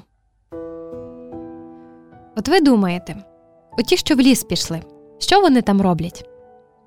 Ви думаєте, сидять у краївках, зброю готують, а вже ночами звідти виходять міліцейську дільницю спалити, полонених із в'язниці визволити, когось настрашити, когось попередити, покарати когось, а от і ні.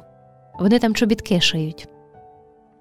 От і Ганусі старший брат передав із лісу такі вже ладненькі чобітки. Ганусі до школи збиратися. В перший клас має йти, а взутися не було у що. Аж тут посеред ночі хтось у вікно застукав. Гостинець вам. Хто? Від кого? А в лісі від зайця відібрали, малій Ганусі в дарунок. Це не від зайця. Гануся відразу здогадалася якщо з лісу, то від Романа, її старшого брата. Він же ще після школи у бродах навчався шевцювати. Він вмів не лише латати та підбивати, він сам їй хвалився, що міг би й чоботята пошити от їй перший і пошиє. Він там і у Криївці без роботи не сидить. Кому латку, кому підбити. Там же ні в яку майстерню не підеш. Самим треба все вміти. Вранці Гануся прокидається, а мама їй кажуть та так весело. А глянь лиш сюди, а примір'я лишень. Боже, це їй, і саме на її ніжку. Ще й вільно трішки, можна вовняну панчішку, можна й устілку. Це мені від братика? Це від Романа, правда ж, мамо? Тсс, прикладають мама пальця до уст тихо. Нікому ні слова про Романа. От маєш чобітки, маєш чому до школи йти і дякуй Богові. Гануся дякує Богові, але й дорогому братикові дякує. Як же, такі гарні чоботята з хромовими халявами. І от вона вже у своїй обновці, у вишиваній сукенці, з бантиком в кісках йде до школи. Мама її одвела, а сама хутенько назад, до праці, бо там у неї суворий начальник, мусить працювати, не прогулювати, не запізнюватися. Та з Ганусею вже й сусідські дівчата заопікувалися, і до вчительки її підвели, і клас показали, де першички вчитимуться. І ходитиме вона сама до школи, то нічого, вона вже дорогу добре знає, то недалеко.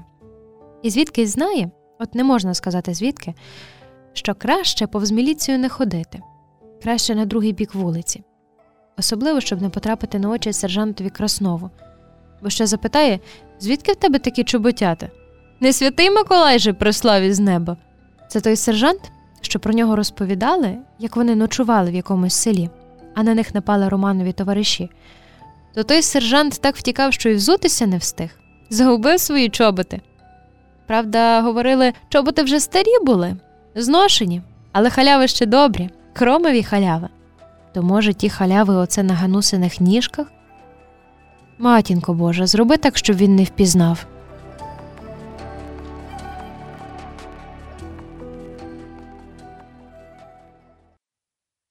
Чорниці до вареників. Тамара Миколаївна щойно завершила перевіряти зошити. В доброму настрої завершила. Дітки її такі старанні та сумлінні, так що про успішність можна було й не турбуватися. І це її небо як радувало. Порадувала й господиня. На вечерю будуть вареники. І відразу ж до Надійки. Сходи до переліску, чорниць назбираєш, вони саме дозрівають. А можна і я з нею? підхопила Тамара Миколаївна. Засиділи за столом. Чого ж не можна, якщо твоя воля? усміхнулася господиня. І от вони двійко повертаються з повним збаником, веселі і вдоволені, пісеньку мугичуть. Співати в лісі зараз було б недоречно, то мугикають. Ой, чи Тамара Миколаївна насправді видихнула те ой, чи лише їй здалося? що воно таки насправді пролунало в її душі, прокотилося щемною хвилею, ба ні, навіть шугануло блискавкою, в цьому не було жодних сумнівів. І вже потім зазначила про себе, що все ж не зупинилася, навіть майже не затнулася кроком, голови не повернула, лише поглядом. Спершу майже прямо, очі в очі. Потім, коли вже минала, скісно блимнула на ту страшливу постать. Під кущем тернини у високій торішній траві, яка тут у чагарях, певно, ніколи не викошувалася, лежав поранений. Штанина розірвана, закривавлений бинт під нею. Одяг невиразний, зелено-сірий, певно ж, військовий одяг. От лише який? Німецький, мадярський, червоноармійський? Чи лише такий, що нагадує військовий, залишки обмундирування якої небудь армії? заношений, але не брудний. Щоправда, трохи обталапана куртка, чи то френч, штани напівгаліфе, на правій нозі роздерті, це вже зауважила, простоволосий, але й шапка поряд. Не визначиш відразу, яка шапка, та й ніякий спеціаліст з молодої вчительки в цій справі. В руці наган, на неї наведений, і обличчя страдницьке, аж чорне від болю напруги і перевтоми а очі, наче прикували до себе її погляд, з причайним криком у глибині очі. Збагнула, не думаючи. Він у такому стані, що ладен сприйняти кожного за чужого, ладен її сприйняти за ворога, всадити її в груди кулю. Так так, вона не перебільшує її груди. Це відчувалося відразу, в чіпкому погляді, в обрисі чорних, покусаних, аж підпухлих губ, у всьому виразі зболеного, стемнілого від спраги та перевтоми обличчя, тісніше притисла до себе надійку, щоб швидше пройти повз. І лише за кілька кроків усвідомила гостро і виразно він же усім своїм єством волав про очікувану допомогу, потребував її, бо ж гине тут невідомо як і завіщо. Ми нічого не бачили, Надійко, нічого не бачили. Проте не відчула нічого дивного, коли із вікна своєї кімнатки побачила, як бігла до перелізку господиня, на ходу накидаючи на голову хустку, і знову спалахом перед очима. Та постать у сухій траві, мундир незвісно якої армії, але найжахливіше в руці наган на неї наведений, і обличчя страдницьке, аж чорне від болю, напруги й перевтоми, а очі, неначе переповнені стражданням і надією і глибинною затятістю не стримуватися, пустити кулю в кожного, кого вважатиме за ворога, їй кулю пустити в груди. І відразу наказує собі чинити одне, а робить навпаки. Усвідомила, що спішить тією ж стежиною до того місця під терновим кущем, а ось і вони вже на ногах стоять. Господиня намагається підтримувати пораненого, а то нелегко. підступила з другого боку, підставила плече. Може, так ліпше? Важко повірити, але все минулося. Щасливо минулося. За якийсь час поранений підправився, а найважливіше за ним прийшли. Вночі прийшли. Тамара Миколаївна навіть не намагалася придивлятися, хто, чекала у своїй кімнаті, поки підуть. Не пішли, застукали у двері. Хай Бог спасає вас, вчителько, у цьому жахному світі. Дякуємо вам і батькам вашим.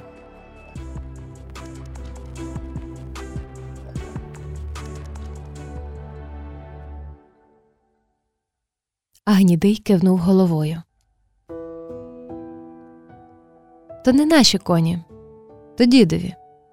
Але майже що й наші, бо коли треба було щось зробити, то дід же не відмовляв ні на оранку, ні в ліс, ні снопи в стодолу звести.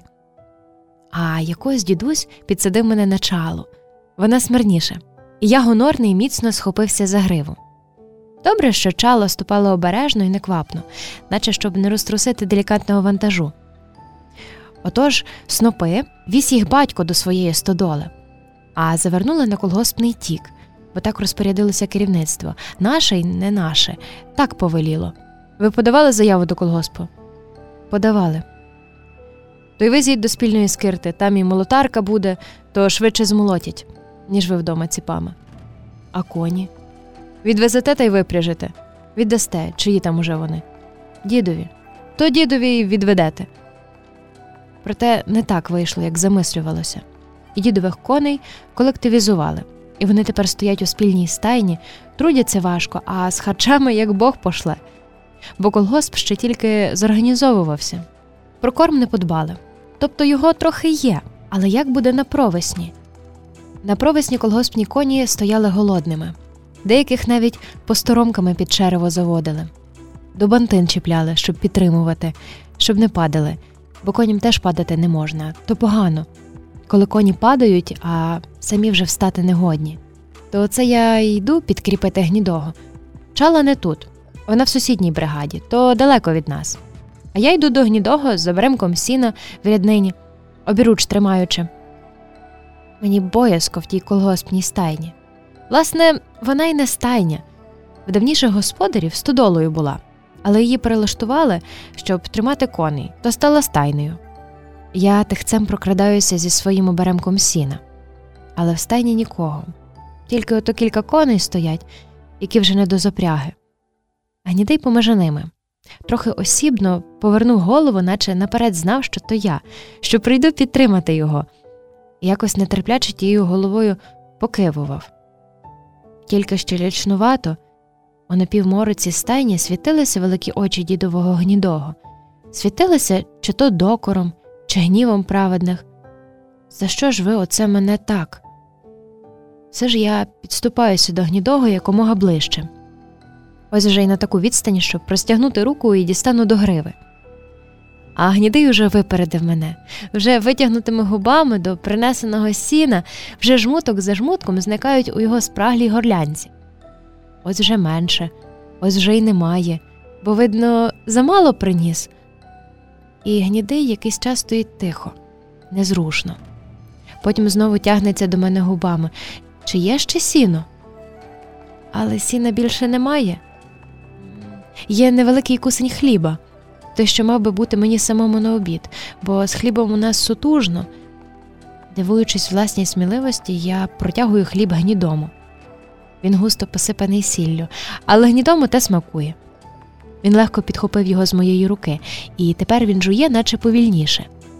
І аж потім якусь мить стоїть незрушно, а вже аж раптом тихенько і рже і торкається до мене великою головою. Я її гладжу довго-довго.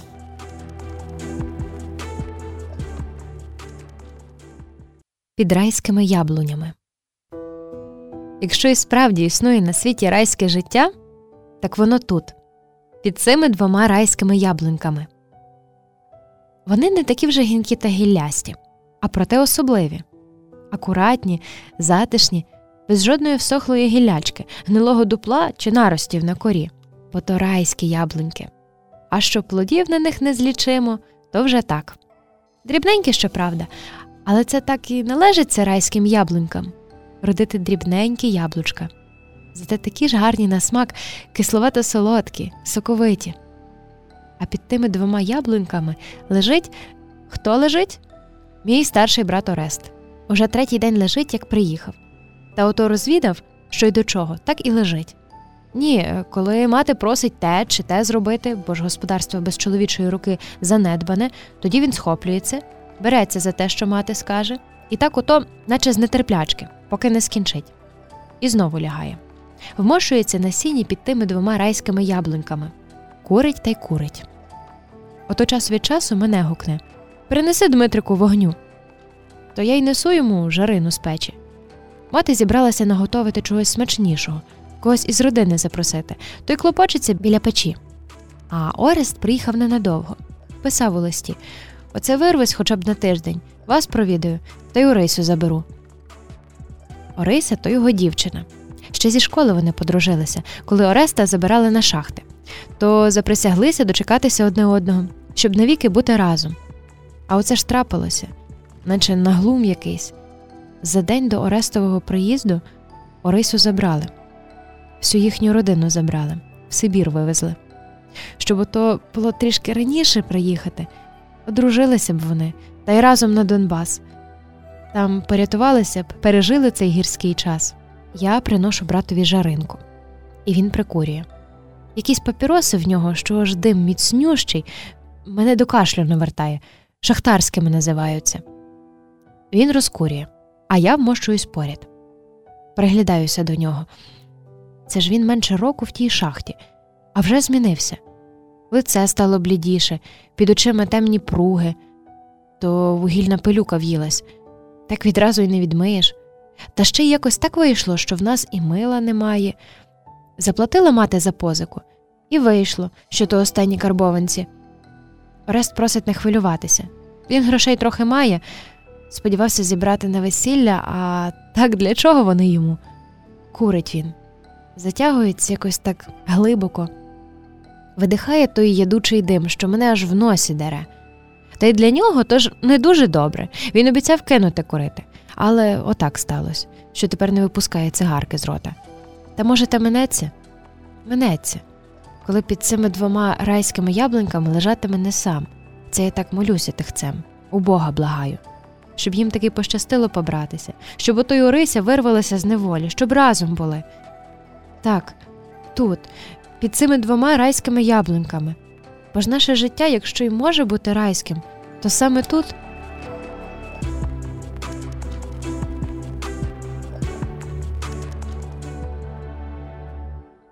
Хай краще піде з димом. Хату в них відбирають. Оце сказали можете переночувати, а вже зранку вимітайтеся звідси світ за очі. Хоча й не так, не світ за очі мають вибиратися. Зранку з хати то так, але щоб у полудні були в рогадатичах на вокзалі. З майном, скільки вже зможете взяти. Але й тут не так. Вони спакуються, як велено, а вже дядько Юхим відвезе їх до потяга. А там уже потяг знає дорогу краще за всіх них, бо батькові тільки й відомо, що Сибір, але ж там безмежжя. Вони спакувалися ще з вечора. То не так просто, бо багато не візьмеш. Довелося перекладати, перебирати, це взяти, чи те, чи ще зовсім інше. Будуть же жити на якомусь новому місці, то всього буде треба. Гриць також спакувався одяг та й кінець. Із забавок нічого. Із книжок два підручники та ще зошити, які мав несписані. Тато похмурий, як та хмара. Мама тільки очі витирає та пакує ті клунки. А то ж не казкова торба, що туди все господарство можна запакувати. Так і спали на тих вузлах, напівлежачи, наче звикаючи до того найгіршого, що таки не мине кожного з них. А на ранок ще сонце лишень збиралося виглянути, а вони вже спаковані. Снідають якось поквапом, наче їх хтось у плечі підштовхує. Не дядько ж Юхим, хоча й він не забарився. Оце дали годинку, а там маю з кіньми на оранку то батько витяг із вузла пляшку, випили вдвох. Хай їх Бог покарає. Тож вони вже в родатичах. Не перші. Кілька визначених до вивезення родин уже стоять довкіл свого майна. То й вони так. Раз, два і вже з воза. Батько дякує дядькові Юхимові. Вони обіймаються тричі, цілуються. Дядько Юхим обіцяє зберегти, що ще з вечора принесли з батьком до його садиби. Ви лишень вертайтеся живими та здоровими. А потяга немає, та й нема, а потяг буде аж за північ. Смерклося, сон таки зборює. Та вони й дрімають на тих клунках мати, дві сестрички, Гриць. Тож, наче крізь сон, батьків шепіт до матері. А де запальничка? Витягне. Запальничка в них ще з війни. Батько в полонених на хліб виміняв. Гільза патронна, коліщатко. Нащо батькові та запальничка? Він же кинув курити. Гриць навіть ві сні пригадує, що батько кинув курити. Прокинувся. А мати й сестрички вже не сплять. Стоять разочком, вдивляються в темінь. А там, далеко десь, за липами, заграва в небо звелася. То вони на неї дивляться та молитву шепочуть. Раптово із темені вигулькнув батько, відсапується, наче аж геть заморений. Став перед ними, хреститься, молитву шепоче. Мати також хреститься, сестри за нею. Той грець, отче наш, зашепотів. Від сусідньої родини до батька підійшов дядько і запитав: Чи не маєте вогню? Закурити хочеться. Ні, каже батько, не маю. Дядько постояв і собі перехрестився, і так, наче ні до кого, наче в нічну темінь. І правильно, хай краще з димом піде, ніж їм дістанеться. Про що він так Гриць не може второпати, хоча десь глибинно знає, потаємно розуміє. Це він вже потім пересвідчився, що знає.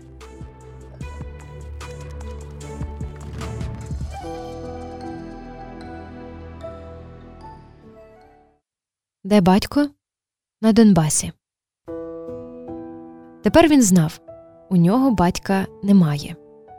Тепер він знав. Про це говорити не можна. Тепер він знав, як відповідати на запитання, де ж батько? На Донбасі. Він і фотографію зі собою до школи носить, підручнику географії, в чистий папір обгорнуто. Їх три стоять перед вагонеткою з чорнішими від сажотрусів обличчями, тільки очі блищать, тільки сила в міцних постатях відчувається. Але це для інших, якби хто спитався. Він уже показував ту фотографію і учительці, і піонервожатій. Чекав нагоди, щоб і директорові показати, але він досі не цікавився. Але батька в нього немає. Він це знав. Бо тоді, посеред ночі, прийшли двійко з лісу. Він бачив, як вечеряли в темряві, бо ж світла попросили не світити і щось говорили матері, а вона раптово розридалася та й придушувала в грудях свій плач, тільки хлипала. Так ти йдеш з нами? спитав один із нічних гостей. А як же? відповіла мати. Але не вийшла. Підійшла до запічку, де він спав, перехрестила. Зробила крок до дверей, але повернулася. Вставай, синку, підемо. Він і підхопився відразу, наче чекав саме цього від матері. А вона зняла з божниці ікону, загорнула в хустку, дала йому Неси.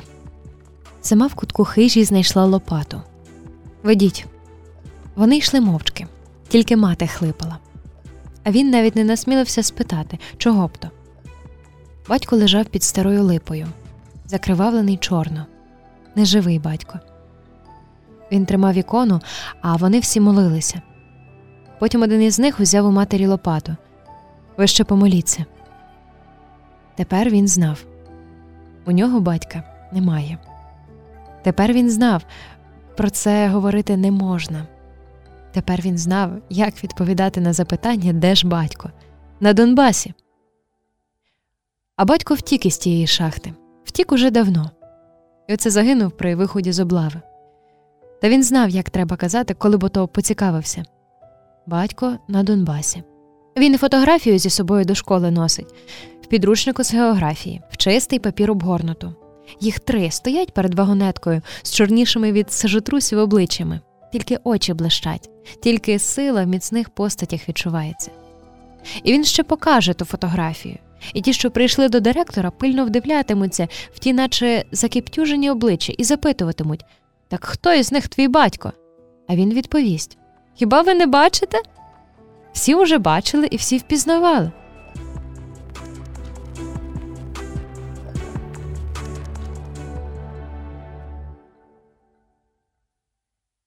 Мене похоронять на Спаса. Просто так виходить. Я оце хворію та хворію, гарячка в мене, а скоро Спаса. Тож це буде найкращий день, щоб мене похоронити. Якраз і яблука доспіють, і освятяться, а я ж обіцяв братові принести наших яблук, а воно не виходить. Лежу оце вже котрий день, а мені не виздоровлюється, а мені ще й гірше та гірше. Санітарка приходила, ліків виписала, порадила матері, щоб банки поставила, гарячу примочку прикладала. То мені наче й легше, але я помру. І не дочекається брат моїх обіцяних яблук, і не знатиме, що це я перестудився, коли від нього йшов.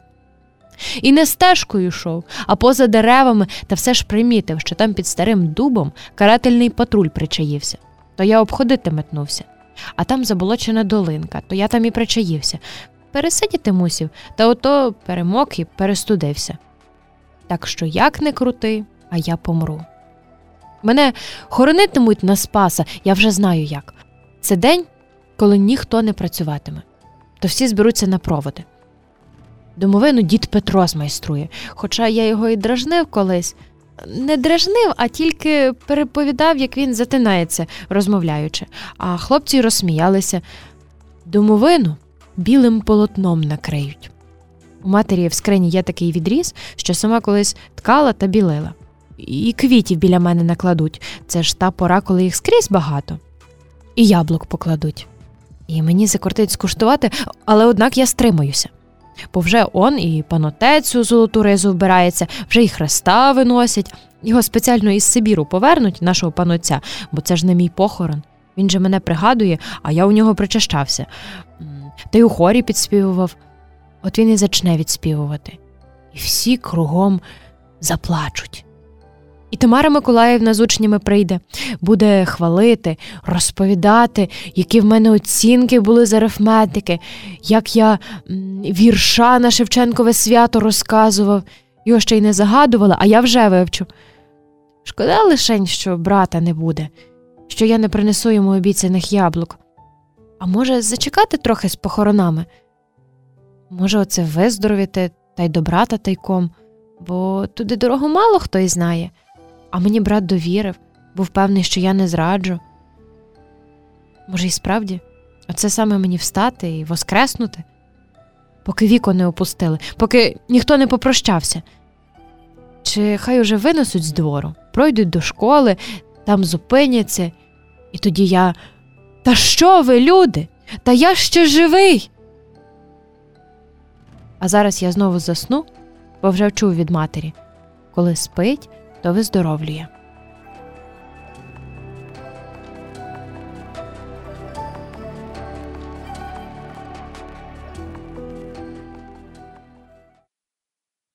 Мазепинка. Вночі тут стріляли за садибою старого порошняка. Вияснялося так, що тут була засада. Очікували, що може прийти син Орест але якось пропильнували, щоб він прийшов до хати непомітно. А вже там його попередили, і він тихцем поспішив вибратися. І вже в кінці саду за старою грушкою примітили невиразний силует. Ну, звісно, ну, звісно, оклик і стріли навздогін втікаючому. На ранок лейтенант допитував старого порожняка, і той мусив зізнатися. Так, то був син. Приходив, наче б е, дізнаватися, за яких умов він із хлопцями могли вийти з лісу. Бо ж самі кагабісти вкотре поширювали чутки про амністію, прощення тих, хто визнає свою вину, то і син приходив довідатися все детальніше. Лейтенант нервував, і невдала засідка була тільки приводом. Річ у тім, що їхня група мала допомагати в цьому селі організовувати колгосп, а справа не ладилася. Той самий старий порожняк категорично відмовлявся. Лейтенант повернув справу хитро. Якщо хочете, щоб сина помилували, то хай зголоситься до колгоспу. Куди йому діватися? При огляді в саду знайшли бризки крові. Значить, син поранений, далеко не зміг текти. То поки там шукатимуть можливих слідів, лейтенант вирішив домогтися успіху легшим шляхом. Старий порожняк благально дивився на лейтенанта і стояв на своєму. За сина він ладен і руку дати відрубати, а от до колгоспу вступати не хоче. Скінчилося тим, що лейтенант пригрозив покарати всю родину. Сина, як лишень схоплять, а й старого порошняка також. Багато вам не обіцяю, а от в Сибір запроторю, то вже так. І тут до хати майже що вбіг сержант Буров. Знайшли. Вони підхопилися обидва старий порошняк, блідий, як смерть, лейтенант обнадіяний. Що, знайшли труп? Мазепинку знайшли, сіяв сержант Буров. Саме за грушкою, де соняшники. Лейтенант взяв ту знахідку із рук сержанта. Недавно пошита, ще не встигла забруднитися та засмальцюватися. І от вона в його руках. Пальці зачали нервово перебирати рубчики. Чи не зашито часом якогось папірця, можливо, і важливого, посвідки якої. Намацав маленьку дірочку, дірочку від кулі, але зависоко, то власник Мазепинки мав би лишитися живим, певніше за все, легко пораненим. То що він? Щасливий, бо з найтяжчої ситуації виплутався. І раптом. Так ось же. Лейтенант видобуває із під складки дрібненького папірця. Так ось же. Читає вголос, але невиразно, ковтаючи слова. Синку, вони оголосили амністію, але це брехня, вони хочуть вас виманити, щоб розправитися, а до колгоспу я не піду, хоч би мені руку відрубали. До колгоспу не підеш, а на колему загримиш. І вже така лють у лейтенантовому голосі, така непогамована лють.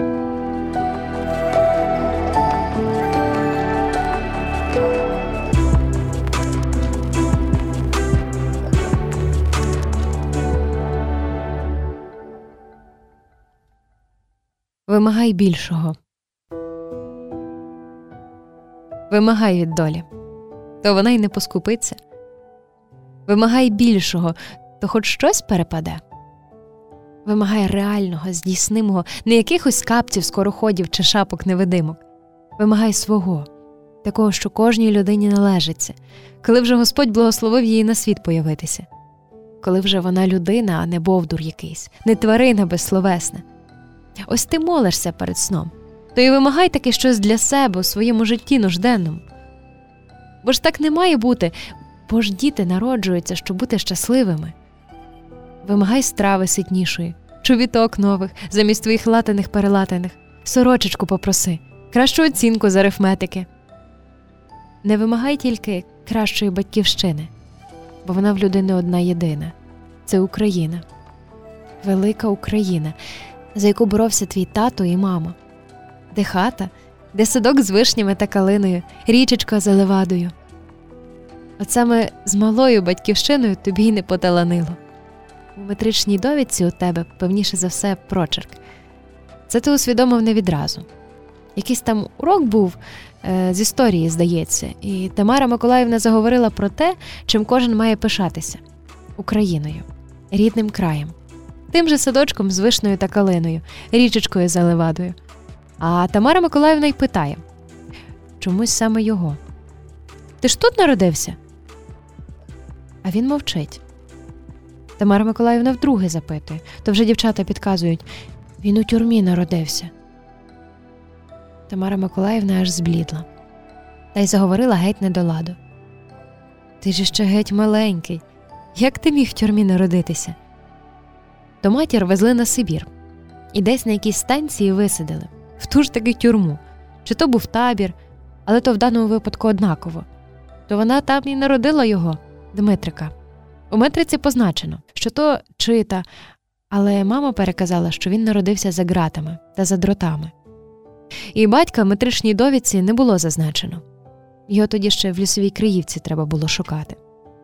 То вже пізніше переказували, що він чи не в Австрію перебрався, а звідти чи не в Канаду. А Дмитрика з чити забрала бабуся, їздила спеціально та й забрала, та й привезла. Так ото й живуть разом в бідноті та скруті. І все ж з надією, що невдовзі й мама вернеться, і батько зголоситься. А поки приймай, Дмитрику, все як є. І не просив Бога неможливого у своїй молитві, нових чобіток проси, штанців неладаних, хліба вдосталь та щоб білішого. Матір із Сибіру випрошуй, бо невдовзі Сталіна не стане, то її мають відпустити. Але іншої батьківщини не проси, бо велика Україна то таки твоя навіки.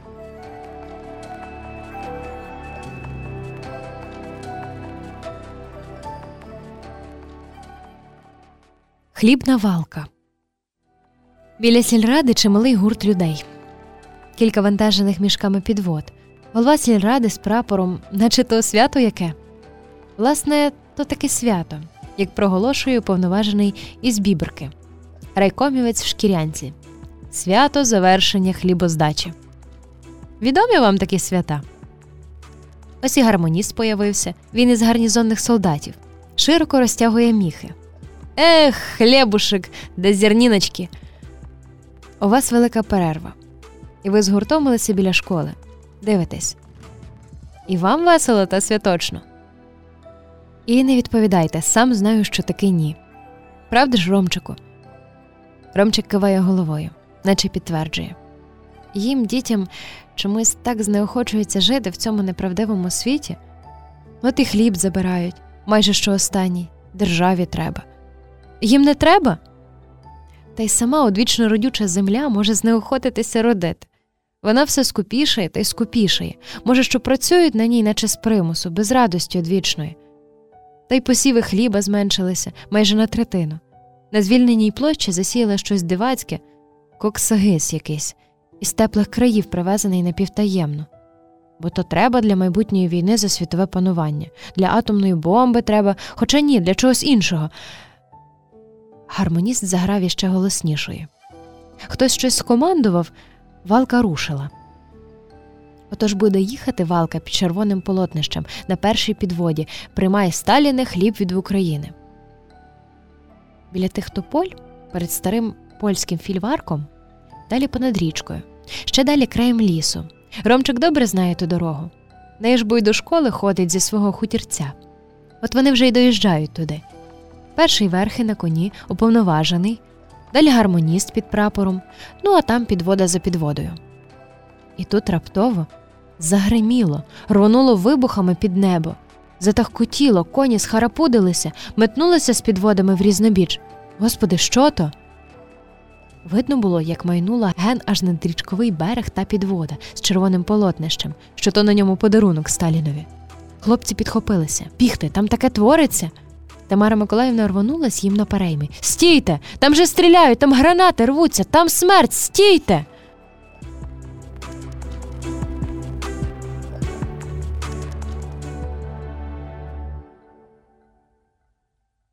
Десять хвилин на побачення. Їм дали 10 хвилин на побачення. Обдурили, звичайно. Вона ж їм і кусень сала, і сиру, і цілу сулію бураківки першокласної, і ще грушок, ще так зверхню. Дякуйте й за те, що він же бункерівець, його варто відразу під шибеницю, а ми судимо. І от вони з Дмитриком в тісному коридорчику. Тут відгороджене місце, стіл, два стільці, один супроти другого, і все. Та ще вартовий над їхніми душами. Дмитрик насторожений і розгублений, тримається маминої руки. Вона й не хотіла брати малого, але ж брати не бачились чи не рік. Чи не рік він відсидів у цій в'язниці, доки йшли допити. Хоча спершу не так, спершу непевна вістка, наче бачила його у камері, той і той бачив, і вона метнулася розвідати. Та марно їй заперечили Орест притула? Такого здійснят. Пізніше виявилося, що таке є і після довгих клопотань дозволили передачі, ще якось і побачення, а це вже слідство завершується, то начальство милостивіше. Дмитрик оглядів його ще в кінці коридору, наче й не він, але ж таки він ішов якось боком, очі в підлогу, наче й радий зустрічі з рідними, наче й не зовсім. Чому так? Чому? І Дмитрика наче прояснило. Та він же вимучений, та він же геть виснажений, та він же покалічений душею за ті довгі часи допитів, знущань, мордувань. Йому ще ж геть небагато років, ще б мав би школу закінчувати, а так обличчя геть висотане мукою, одне плече чомусь вище, голову втягнув низько в плечі. Очі які? Ото лиш очі зболені, але з твердим поглядом. І все-таки ні. Він посміхається. Обличчя його розхмарилося, він першим простягнув руки. Дмитрику. А тут уже мама, а тут уже роздратований оклик вартового. По обі сторони стола. Мати спішила порадувати вістками. Була в того і в того, той і той готовий був за нього поручитися, а з тим і тим домовилася. Скільки вже то коштувало, не треба йому знати, вони переживуть, тільки щоб його не до в'язниці, щоб у зону. Вартовому набридло, чи що, він крутив цигарку, наче не звертаючи на них уваги. І тут Орест спокійно нахилився до матері. Мусиш знати, мамо, при першій слушній нагоді я втечу в ліс. Не сам нас тут кілька таких, нас чекають, про нас подбають. От тільки формуватимуть ешелон, тільки щоб ти, мамо, щоб ви з Дмитриком. Вартовий докурював цигарку і хрипло так Конець свідання. Конець.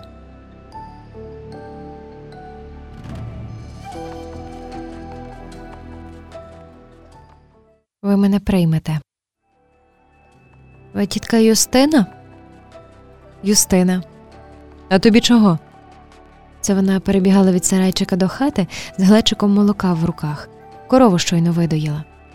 А тут зернула до воріт, а там хлопчина.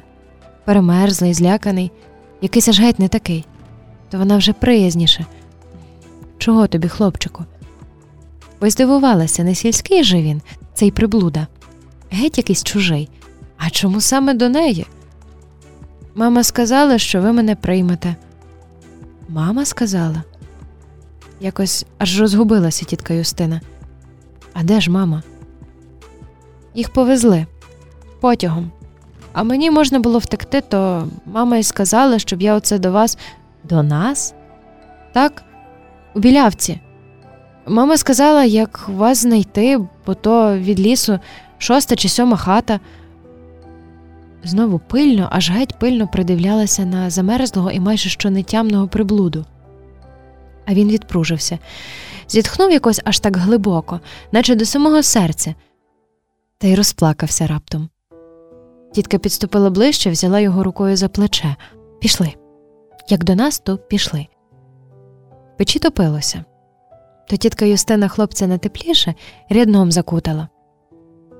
То хоч звідки ж ти? А зі Шнирива. Тож ви у нас гостили минулого року. Мама казали, прийшли діти зі школи. Дві дівчинки хлопчикового віку, до мами стишено. А це хто? Це зі Шнирива. Їх вивезли. А на ранок хлопчик ще спав, як тітка привела до хати сусідку. Ось він. Гляньте, може, пізнаєте? Та недовго й дивилася.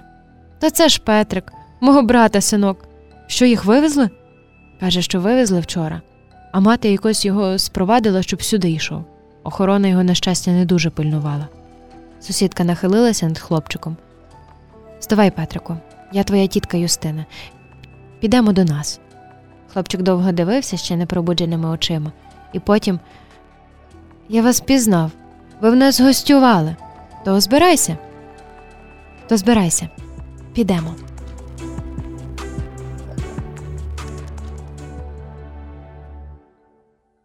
Дерево кари небесної. Дехто може сказати, що це така собі казочка. Ну, то хай собі говорять, нам то що. Нам треба пам'ятати про те, як наш батько посадив дерево, і воно виросло із сімома гілками. І на сьомий ранок, після того як впаде сьома роса, до цього батькового дерева прилітають сім пташок із лісу. Сідають вони кожен на свою гіляку і заспівують. І ми, семеро батькових дітей, кличемо маму. Ходімо, мамо, послухати вісти від тата. І ті семеро пташок виспівують, витенькують те, що передоручив їм батько. Вона ж батько у лісі, і ті семеро пташок із лісу. От ми й дізнаємося від них, як там нашому батькові.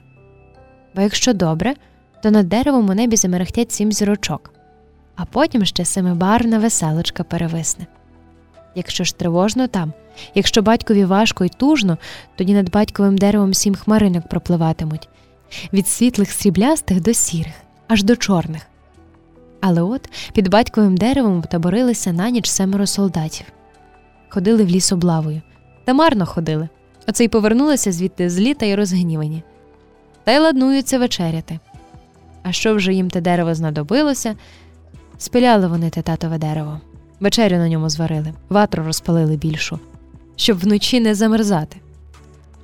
Ми всі, семеро батькових діток, вибігали, благали, мало що не на коліна клякали.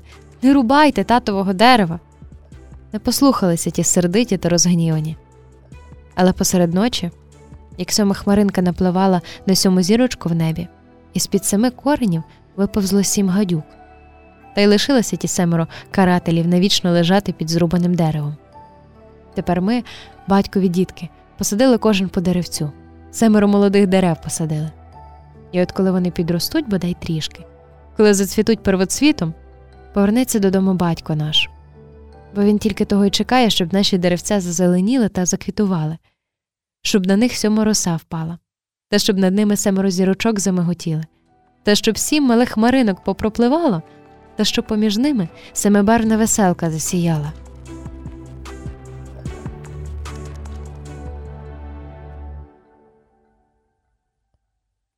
Мурування з мармуру. Дядько Ярослав мурує паркан, а я йому допомагаю. Дядько Ярослав мурує паркан з мармуру. Дядько Ярослав лише тиждень приїхав з Донбасу. Там він працює під землею на шахті. Він невдовзі повернеться туди, але перед тим хоче встигнути із парканом. Дядько Ярослав приїхав у броди посеред ночі.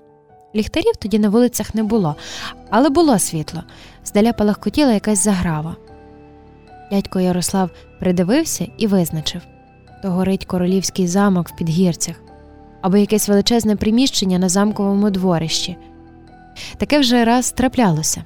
Саме через те дядько Ярослав і опинився на Донеччині, бо він тоді працював у Бродівській районній газеті, і після тієї пожежі написав у Червоній зірці, що то не просто випадковість, то підпал.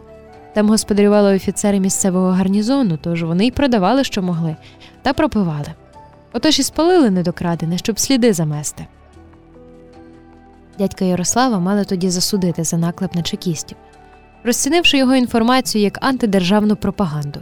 Але справа з пожежею таки потрапила до прокуратури. До дядька Ярослава і вислали на шахти. Якраз набір був, щоб менше знав та сидів тихо із своєю пропагандою. То це аж за два роки дядько Ярослав приїхав у відпустку. А тут нічого не змінилося. Як пропивали військовики під Горецький замок, так і далі пропивають. Дядько Ярослав пішов із вокзалу додому, не чекаючи ранку, хоч було й далеченько. Було світло від тієї пожежі в королівському замку. Підняв усіх посеред ночі. Ви спите, а історична реліквія горить, то вийдіть, хоч подивіться. А що ми мали робити? Як що? лютує дядько Ярослав. Згуртуватися та вивести поліїв на чисту воду. Відомо ж, як то вони все течені.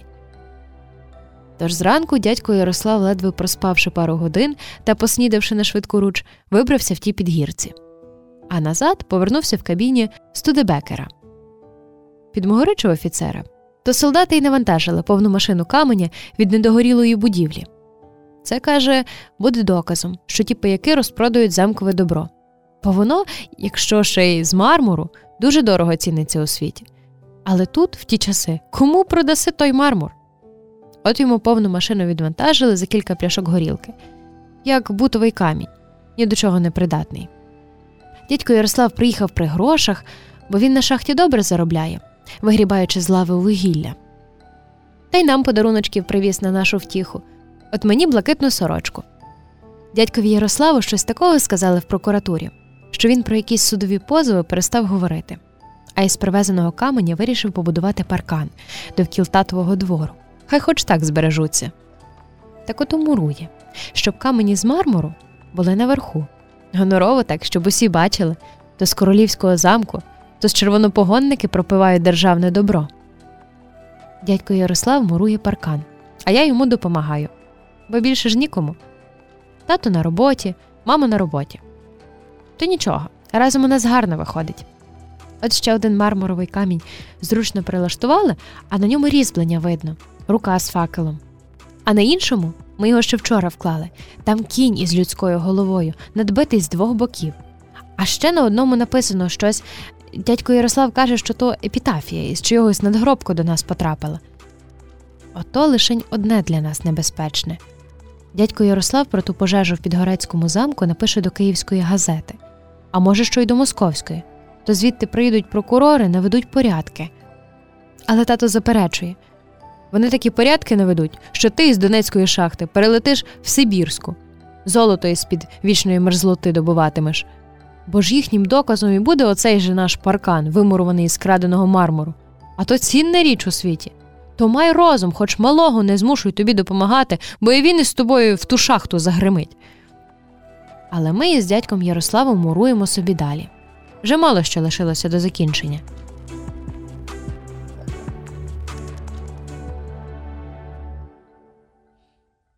Вужем повзи.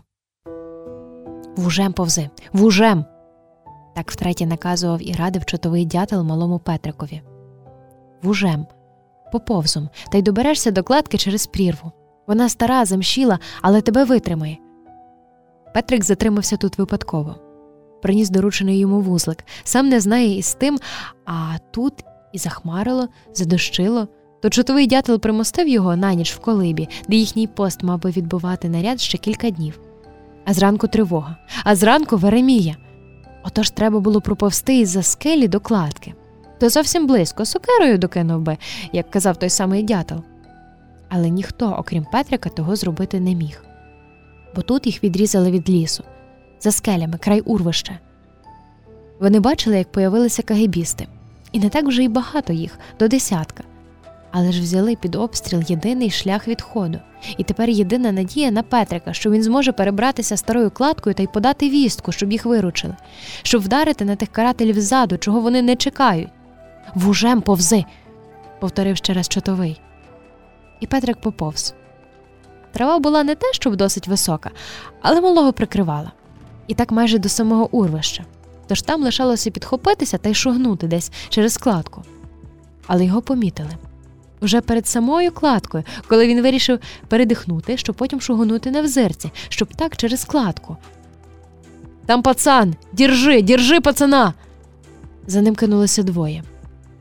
І Петрик розгубився, розгубився на якусь мить, а потім таки скочив на ту замшілу смеречину та й плазом, плазом через прірву.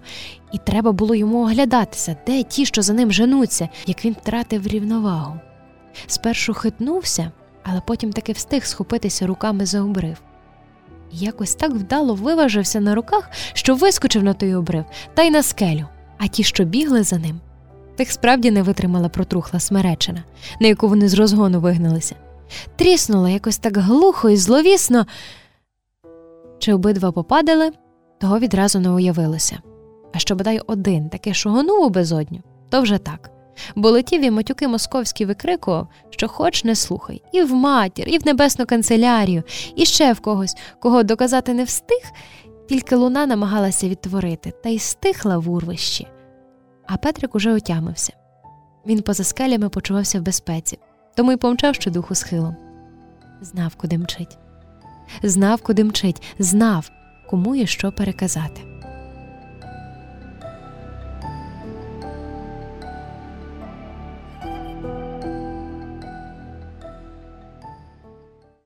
Покажи, де вони. Його схопили перед самим обійстям. І йшов вже, наче обережно, і видивлявся із за калини добрих чверть години, а от не вберігся. Сусіди бачили, як його вели, переказали тітці Стефі, і вона прибігла до міліцейського відділку. Чи він тут, чи можна що передати? Хай спершу зізнається, хай видасть. Але за два дні відпустили. Якось так вибивали зізнання та перестаралися, що він осліп. А тепер вели додому. Син вів Андрійко. Ще малий років не більше десяти йому. Батько поклав руку йому на плече і так шкандибали, бо батько й на ногу кульгав. Оце, сину, так і будеш мене водити все життя. Якось болісно скривився батько, а наче й жартома. Буду, тато, прошепотів Андрійко. І вже третього чи четвертого дня, коли батько трохи відлежався, вів його лісовою стежкою. Ну, досить, сказав батько. Веди, Веди до чортової скали. І Андрійко привів. А тепер куди? Бачиш три дубки? Андрійко бачив. Стежечку до потічка бачиш? І стежечку бачив. То тією стежечкою, а далі понад водою. Тернину над ручаєм бачиш?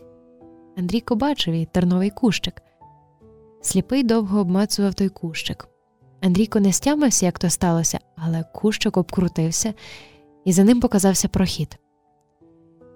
Я сам полізу, бо ти підірвешся. А виліз звідти із такою протитанковою гранатою в руці. А тепер перепочинемо, синку. Перепочинемо, поки не споночіє. А тоді ти мене поведеш, синку. Поведеш поза городами, до міліцейського відділку поведеш. Ранком вони всі збираються радитися, а як тільки я зайду, то ти втікай звідти, синку. Втікай звідти.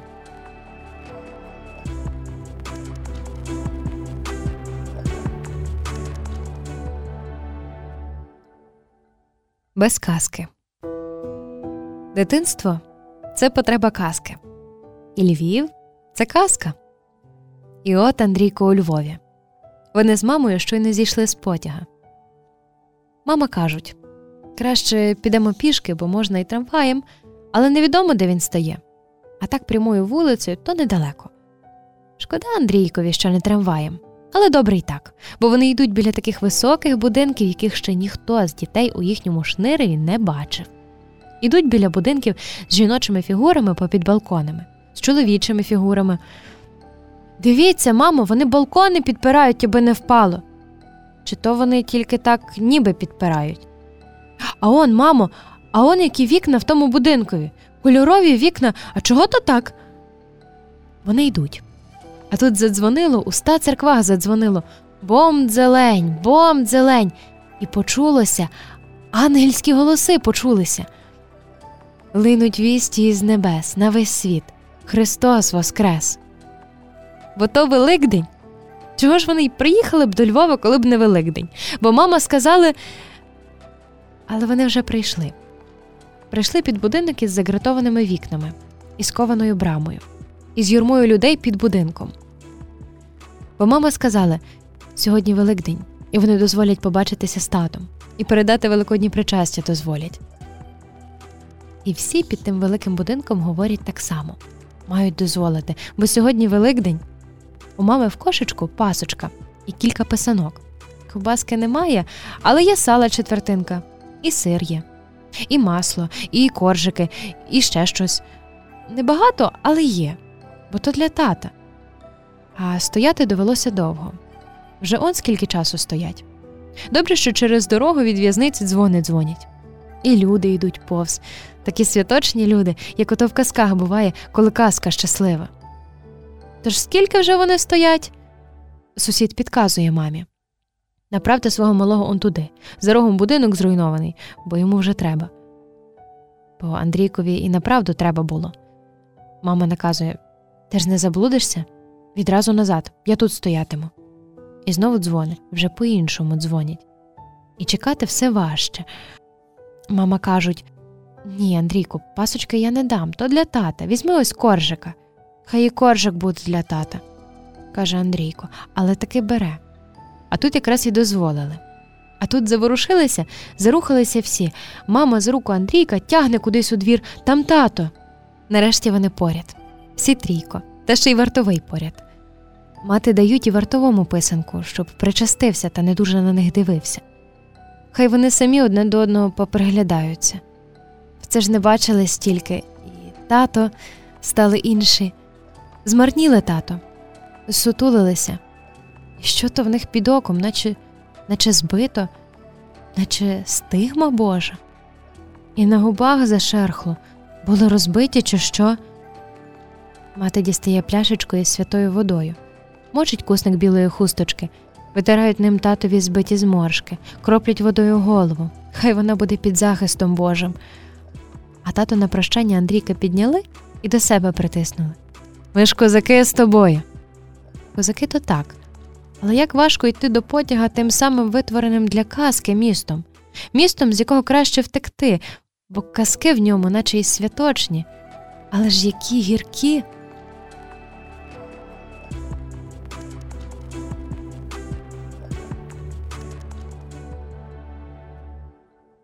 В'юни. Як він злякався під грудьми наче холодна блискавка тенькнула, скочив у бік та просто в заболочену осоку, і вже звідти приглядався Гаддя. Та ще й подумати не встиг, а десь в глибині розуму майнуло Гаддя. В невеличкій старичці вони клубилися ліниво, і було їх просто багато. Але вже за мить зрозумів не гаддя, то були вугри. Він вперше так пробирався цим бережком, ближче до озера. Літні дні сонце припікає, тож підсохло. А що тут безпечніше, то вже безперечно. Це в нього обов'язок такий малий, то не приверне більшої уваги, пройде, донесе до сховку, приготовлене матір'ю. Звісно, харчі. Те чи те вибір не такий багатий, та все ж підмога тим, що в Криївці. Там у них що? Якась крупа та мука, сало чи смалець припасані наперед. А тут щось свіже то пироги, то голубці, то ще щось. Молоко свіже в баклажці, то їхня баклажка.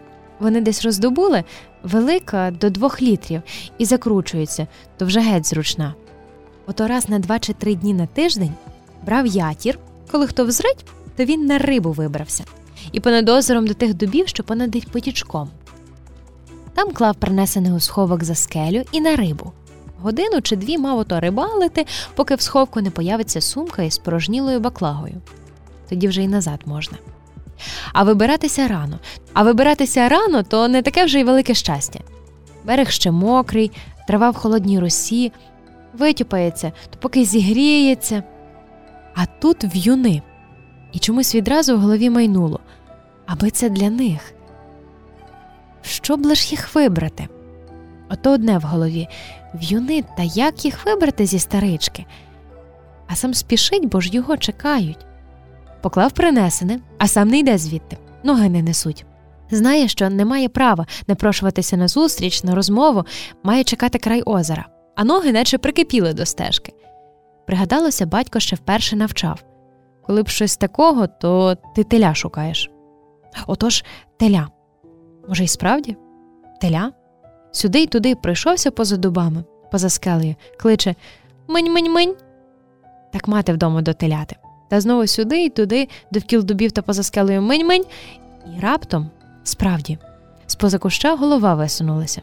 Очі пильні, уважні, палець над головою киває, а ходино ближче. Підскочив Гриць. Тут ось у старичці повно юнів.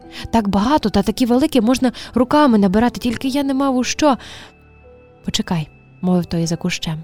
Видно, з кимось порадився і до Гриця. Веди.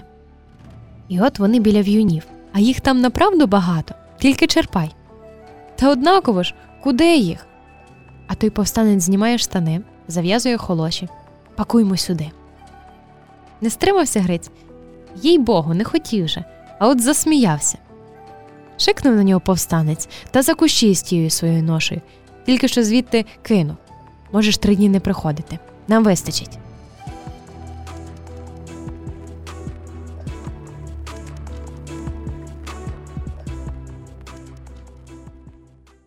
Підперезаний гранатами. Уже геть пізніше мені оповіли, що то мій татко отой високий, з розметаною на вітрі чуприною, з розхристаними під грозовими вітрами грудьми, в плащі, що крилами метляється у вітровому шаленстві. А під плащем що? Ви справді не бачите що? Так, не видно здалеку, а звідсіля то й зовсім не видко, і не здогадатися. Бо там у нього зв'язка гранат на поясі. Він іде до машини, біля якої стоїть групка офіцерів карательного загону. Він іде здаватися. Ті офіцери певні, що він іде здаватися, бо безвихідь, бо їхню чоту оточили, бо набої закінчилися, бо побратими постріляні лежать. Ото тільки він, той, що йде здаватися. Це мені вже аж геть пізніше будуть оповідати, що всі думали, наче він іде здаватися, а в нього під розкриленим на вітрі плащем гранати. Він підійде до них геть близько, і вони аж тоді виразно побачать, що він поранений, що цівка крові дзюркоче по щуці, що й ліва рука, наче перебита, і вони закричать Не стріляти! Це чотар! Він нам живий потрібен. А йому потрібно підійти геть близько, ще кілька кроків. І тоді він встигне розімкнути пальці правої руки, ті пальці, що притримували чаку від гранати. А це так мені розповідали вже пізніше. І це була правда, яку можуть засвідчити оті розметані вибухом карателі, які все ще кричали: Не стріляти, він нам живий потрібен.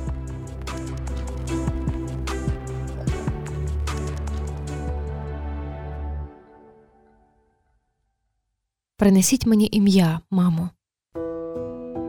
У дні пам'яті і скорботи до мене приходять матері, і їх багато. До мене приходять батьки і діти, і то мене тішить найбільше. Діти тішать. Бо саме їхні квіти виявляються найщирішими, переповненими барвами і пахощами. Вони кладуть їх до мого намогильного каменя, вислуховують поминальну службу Божу і ще довго не розходяться, ще співають знову ж про пам'ятних пісень своїх, декламують вірші. Але я все чекаю вас, мамо, а ви не йдете. Напевно, вас уже й немає поміж живих. Можливо, вас саму замордували в московських катівнях. Можливо, ви не повернулися із Сибірського заслання, можливо, перечасно згасли в марному чеканні, чеканні своїх дітей з вигнань та катівень, з лісових криївок, чекання мене з перемогою на знаменні, як я й обіцяв вам, вирушаючи в громову сніговицю до бою з нечисленними ворогами. Інші приходять до мене, а ви ні, мамо. Приходять до мене, а я стою гранітний. Приходять, шепочуть дорогі для них імена. Дехто проказує навіть кілька імен, адже нещасливі були втрати. Мого імені не називають, його немає й на, на могильному камені. Він не відразу постав надо мною той камінь. Спершу, коли мене нетямного і знекровленого знайшли на войовищі, мене ще намагалися врятувати, а то треба було вчинити потаємно. Але марно, надто багато ран було на моїх грудях, і надто багато крові спливло з мого серця. А мене схоронили, наче б сховали окрай лісу під старим дубом. Щось змінилося в світі. Наді мною поставили хреста, і мені стало легше. Тепер наді мною на могильний камінь. Та й самого мене витисали з каменю, і я сам стою перед світом гранітний. Чи таким я був, як стою? Марно питати, але такий. Бо всі ми такі, всі ми такі полеглі, з розпростертими грудьми, з прагненням волі, з вірою в будучину. От лиш що безіменний, бо мого імені не змогли допитатися ні в дерев, ні в трав, ні в хмар, ні в сонця. Але шукали, і не тільки тут. Шукали в тих хатах, де народилися подібні до мене. Питали в яблуні, вишень, якими ми смакували, питали в річки, де ми пробували юначі сили, питали в наших матерів, але вони називали всі імена, які лиш носили в зболених серцях. Не знаю, чи питали у вас, мамо. Не знаю, що ви відповіли. Може, ви хотіли переконатися, що це насправді я, але це я, мамо. Це я на камені і в камені, лишень безіменний. Принесіть мені ім'я, мамо. Ви чуєте, як це прохання звучить у словах, які проказує наді мною ще зовсім мале хлопча? Перемога вогнями сія, білим, синім, червоним, зеленим. Принесіть мені, мамо, ім'я. Важко бути весь вік безіменним. На той поклик відгукуються материнські серця. І їх багато, як же їх багато. І вони приходять до мене, і кожна скорботна, щорніла, довга довга вервичка, нескінченний разок чорних намистин, і кожна проказує дороге ім'я. Я вишуковую поміж них вас і не можу опізнати. І не можу упізнати. Я чекаю, що вона усміхнеться, побачивши мене. Вона ж не усміхається. Я не можу кинутися їй назустріч. Навіть знаку не можу подати, я ж бо стою гранітний. Тож, коли вже так, то прислухайтеся до вірша, якого читає той затятий хлопчак. Мамо, мамо, удруге тепер, охрестіть свого рідного сина. До мене приходять люди, приходять суворі чоловіки, приходять жінки, приходять матері з дітьми, приходять з квітами, і я тону в квітах, у трояндах, незабудках, півоніях, жоржинах, і всі матері шепочуть імена, і вони сейною хмарою підносяться до неба. Але ще жодна мати не прошепотіла мого імені з усміхом. Усміхніться, мамо, прошепотіть моє ім'я радісно, я ступлю вам назустріч. Ступлю, бо без вашого усміху я син усіх матерів. Їх приходить до мене багато, незліченна вервичка, довгий придовгий разок чорних намистин, і я чую проказане. Товщу років ваш голос проб'є, продзвонить над новими світами безіменний, ім'я моє, безіменний. Ви чуєте, мамо?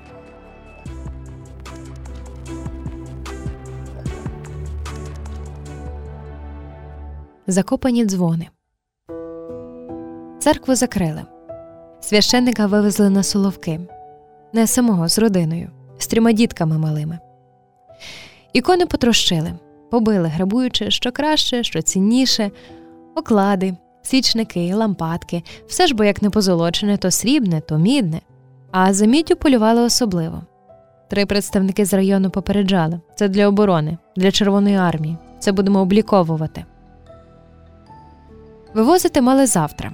А як лише стемніло, то Григорій Яресько підняв своїх двох синів, уже дебелих парубчаків, покликав сусіда Петра Вахненка заховаємо дзвони. То хлопці й залізли ті дзвони знімати. Просто диво, як вони посправувалися. Не зірвалися із дзвіниці, самих дзвонів не побили, спустили на мотузячі, а закопували дзвони вже Яресько з Вахненком. Самі хлопцям наказали йти спати. Думали, скоро часи зміняться, скоро ті дзвони знову озвучаться воскресними голосами, а вийшло, що недовго. Не ціле життя Григорія Яреська та Петра Вахненка. Їх із родинами також Сибірські сніги, бо підозрювали, що саме вони викрили ті дзвони. Яресько з Вахненком там і упокоїлися, а от хлопці повернулися. Не відразу додому. Було дозволено поселитися в степовій Херсонщині але й той час сплив осінніми водами. Нові часи. Хлопці вже вдома. Вже вони за батьків своїх старші. Оце виступили перед громадою. Дзвони цілі, їх батьки наші закопали. Та й рушили відкопувати. Знали прикмети. Відразу за левадою, де на грабі три гнізда сорочі, де старий берест із дуплом, де тінь від дуба рівно о півдні падає на калину. Але на лихо чи на біду, де не копнуть, не там і не там. Вже й сваритися почали. Татко ж казали. Та вони ось так казали. І далі молодша донька Яреськова наперед вийшла. Не там треба копати? А ти звідки знаєш, батько нам казали. І мені казали вже там, на лісоповалі, як захворіли тяжко. Що тобі казали? Що це там, де фіалки і барвінок найгустіші, де цвітуть ціле літо. Вони ще й підсадили, щоб зелено було. А й справді, ось же вона, та місцинка. І послухайте лиш, наче з під землі мідний голос озивається. Слухайте, слухайте, то дзвони радіють, що загодуть із дзвіниці великим благовістом. То дзвони,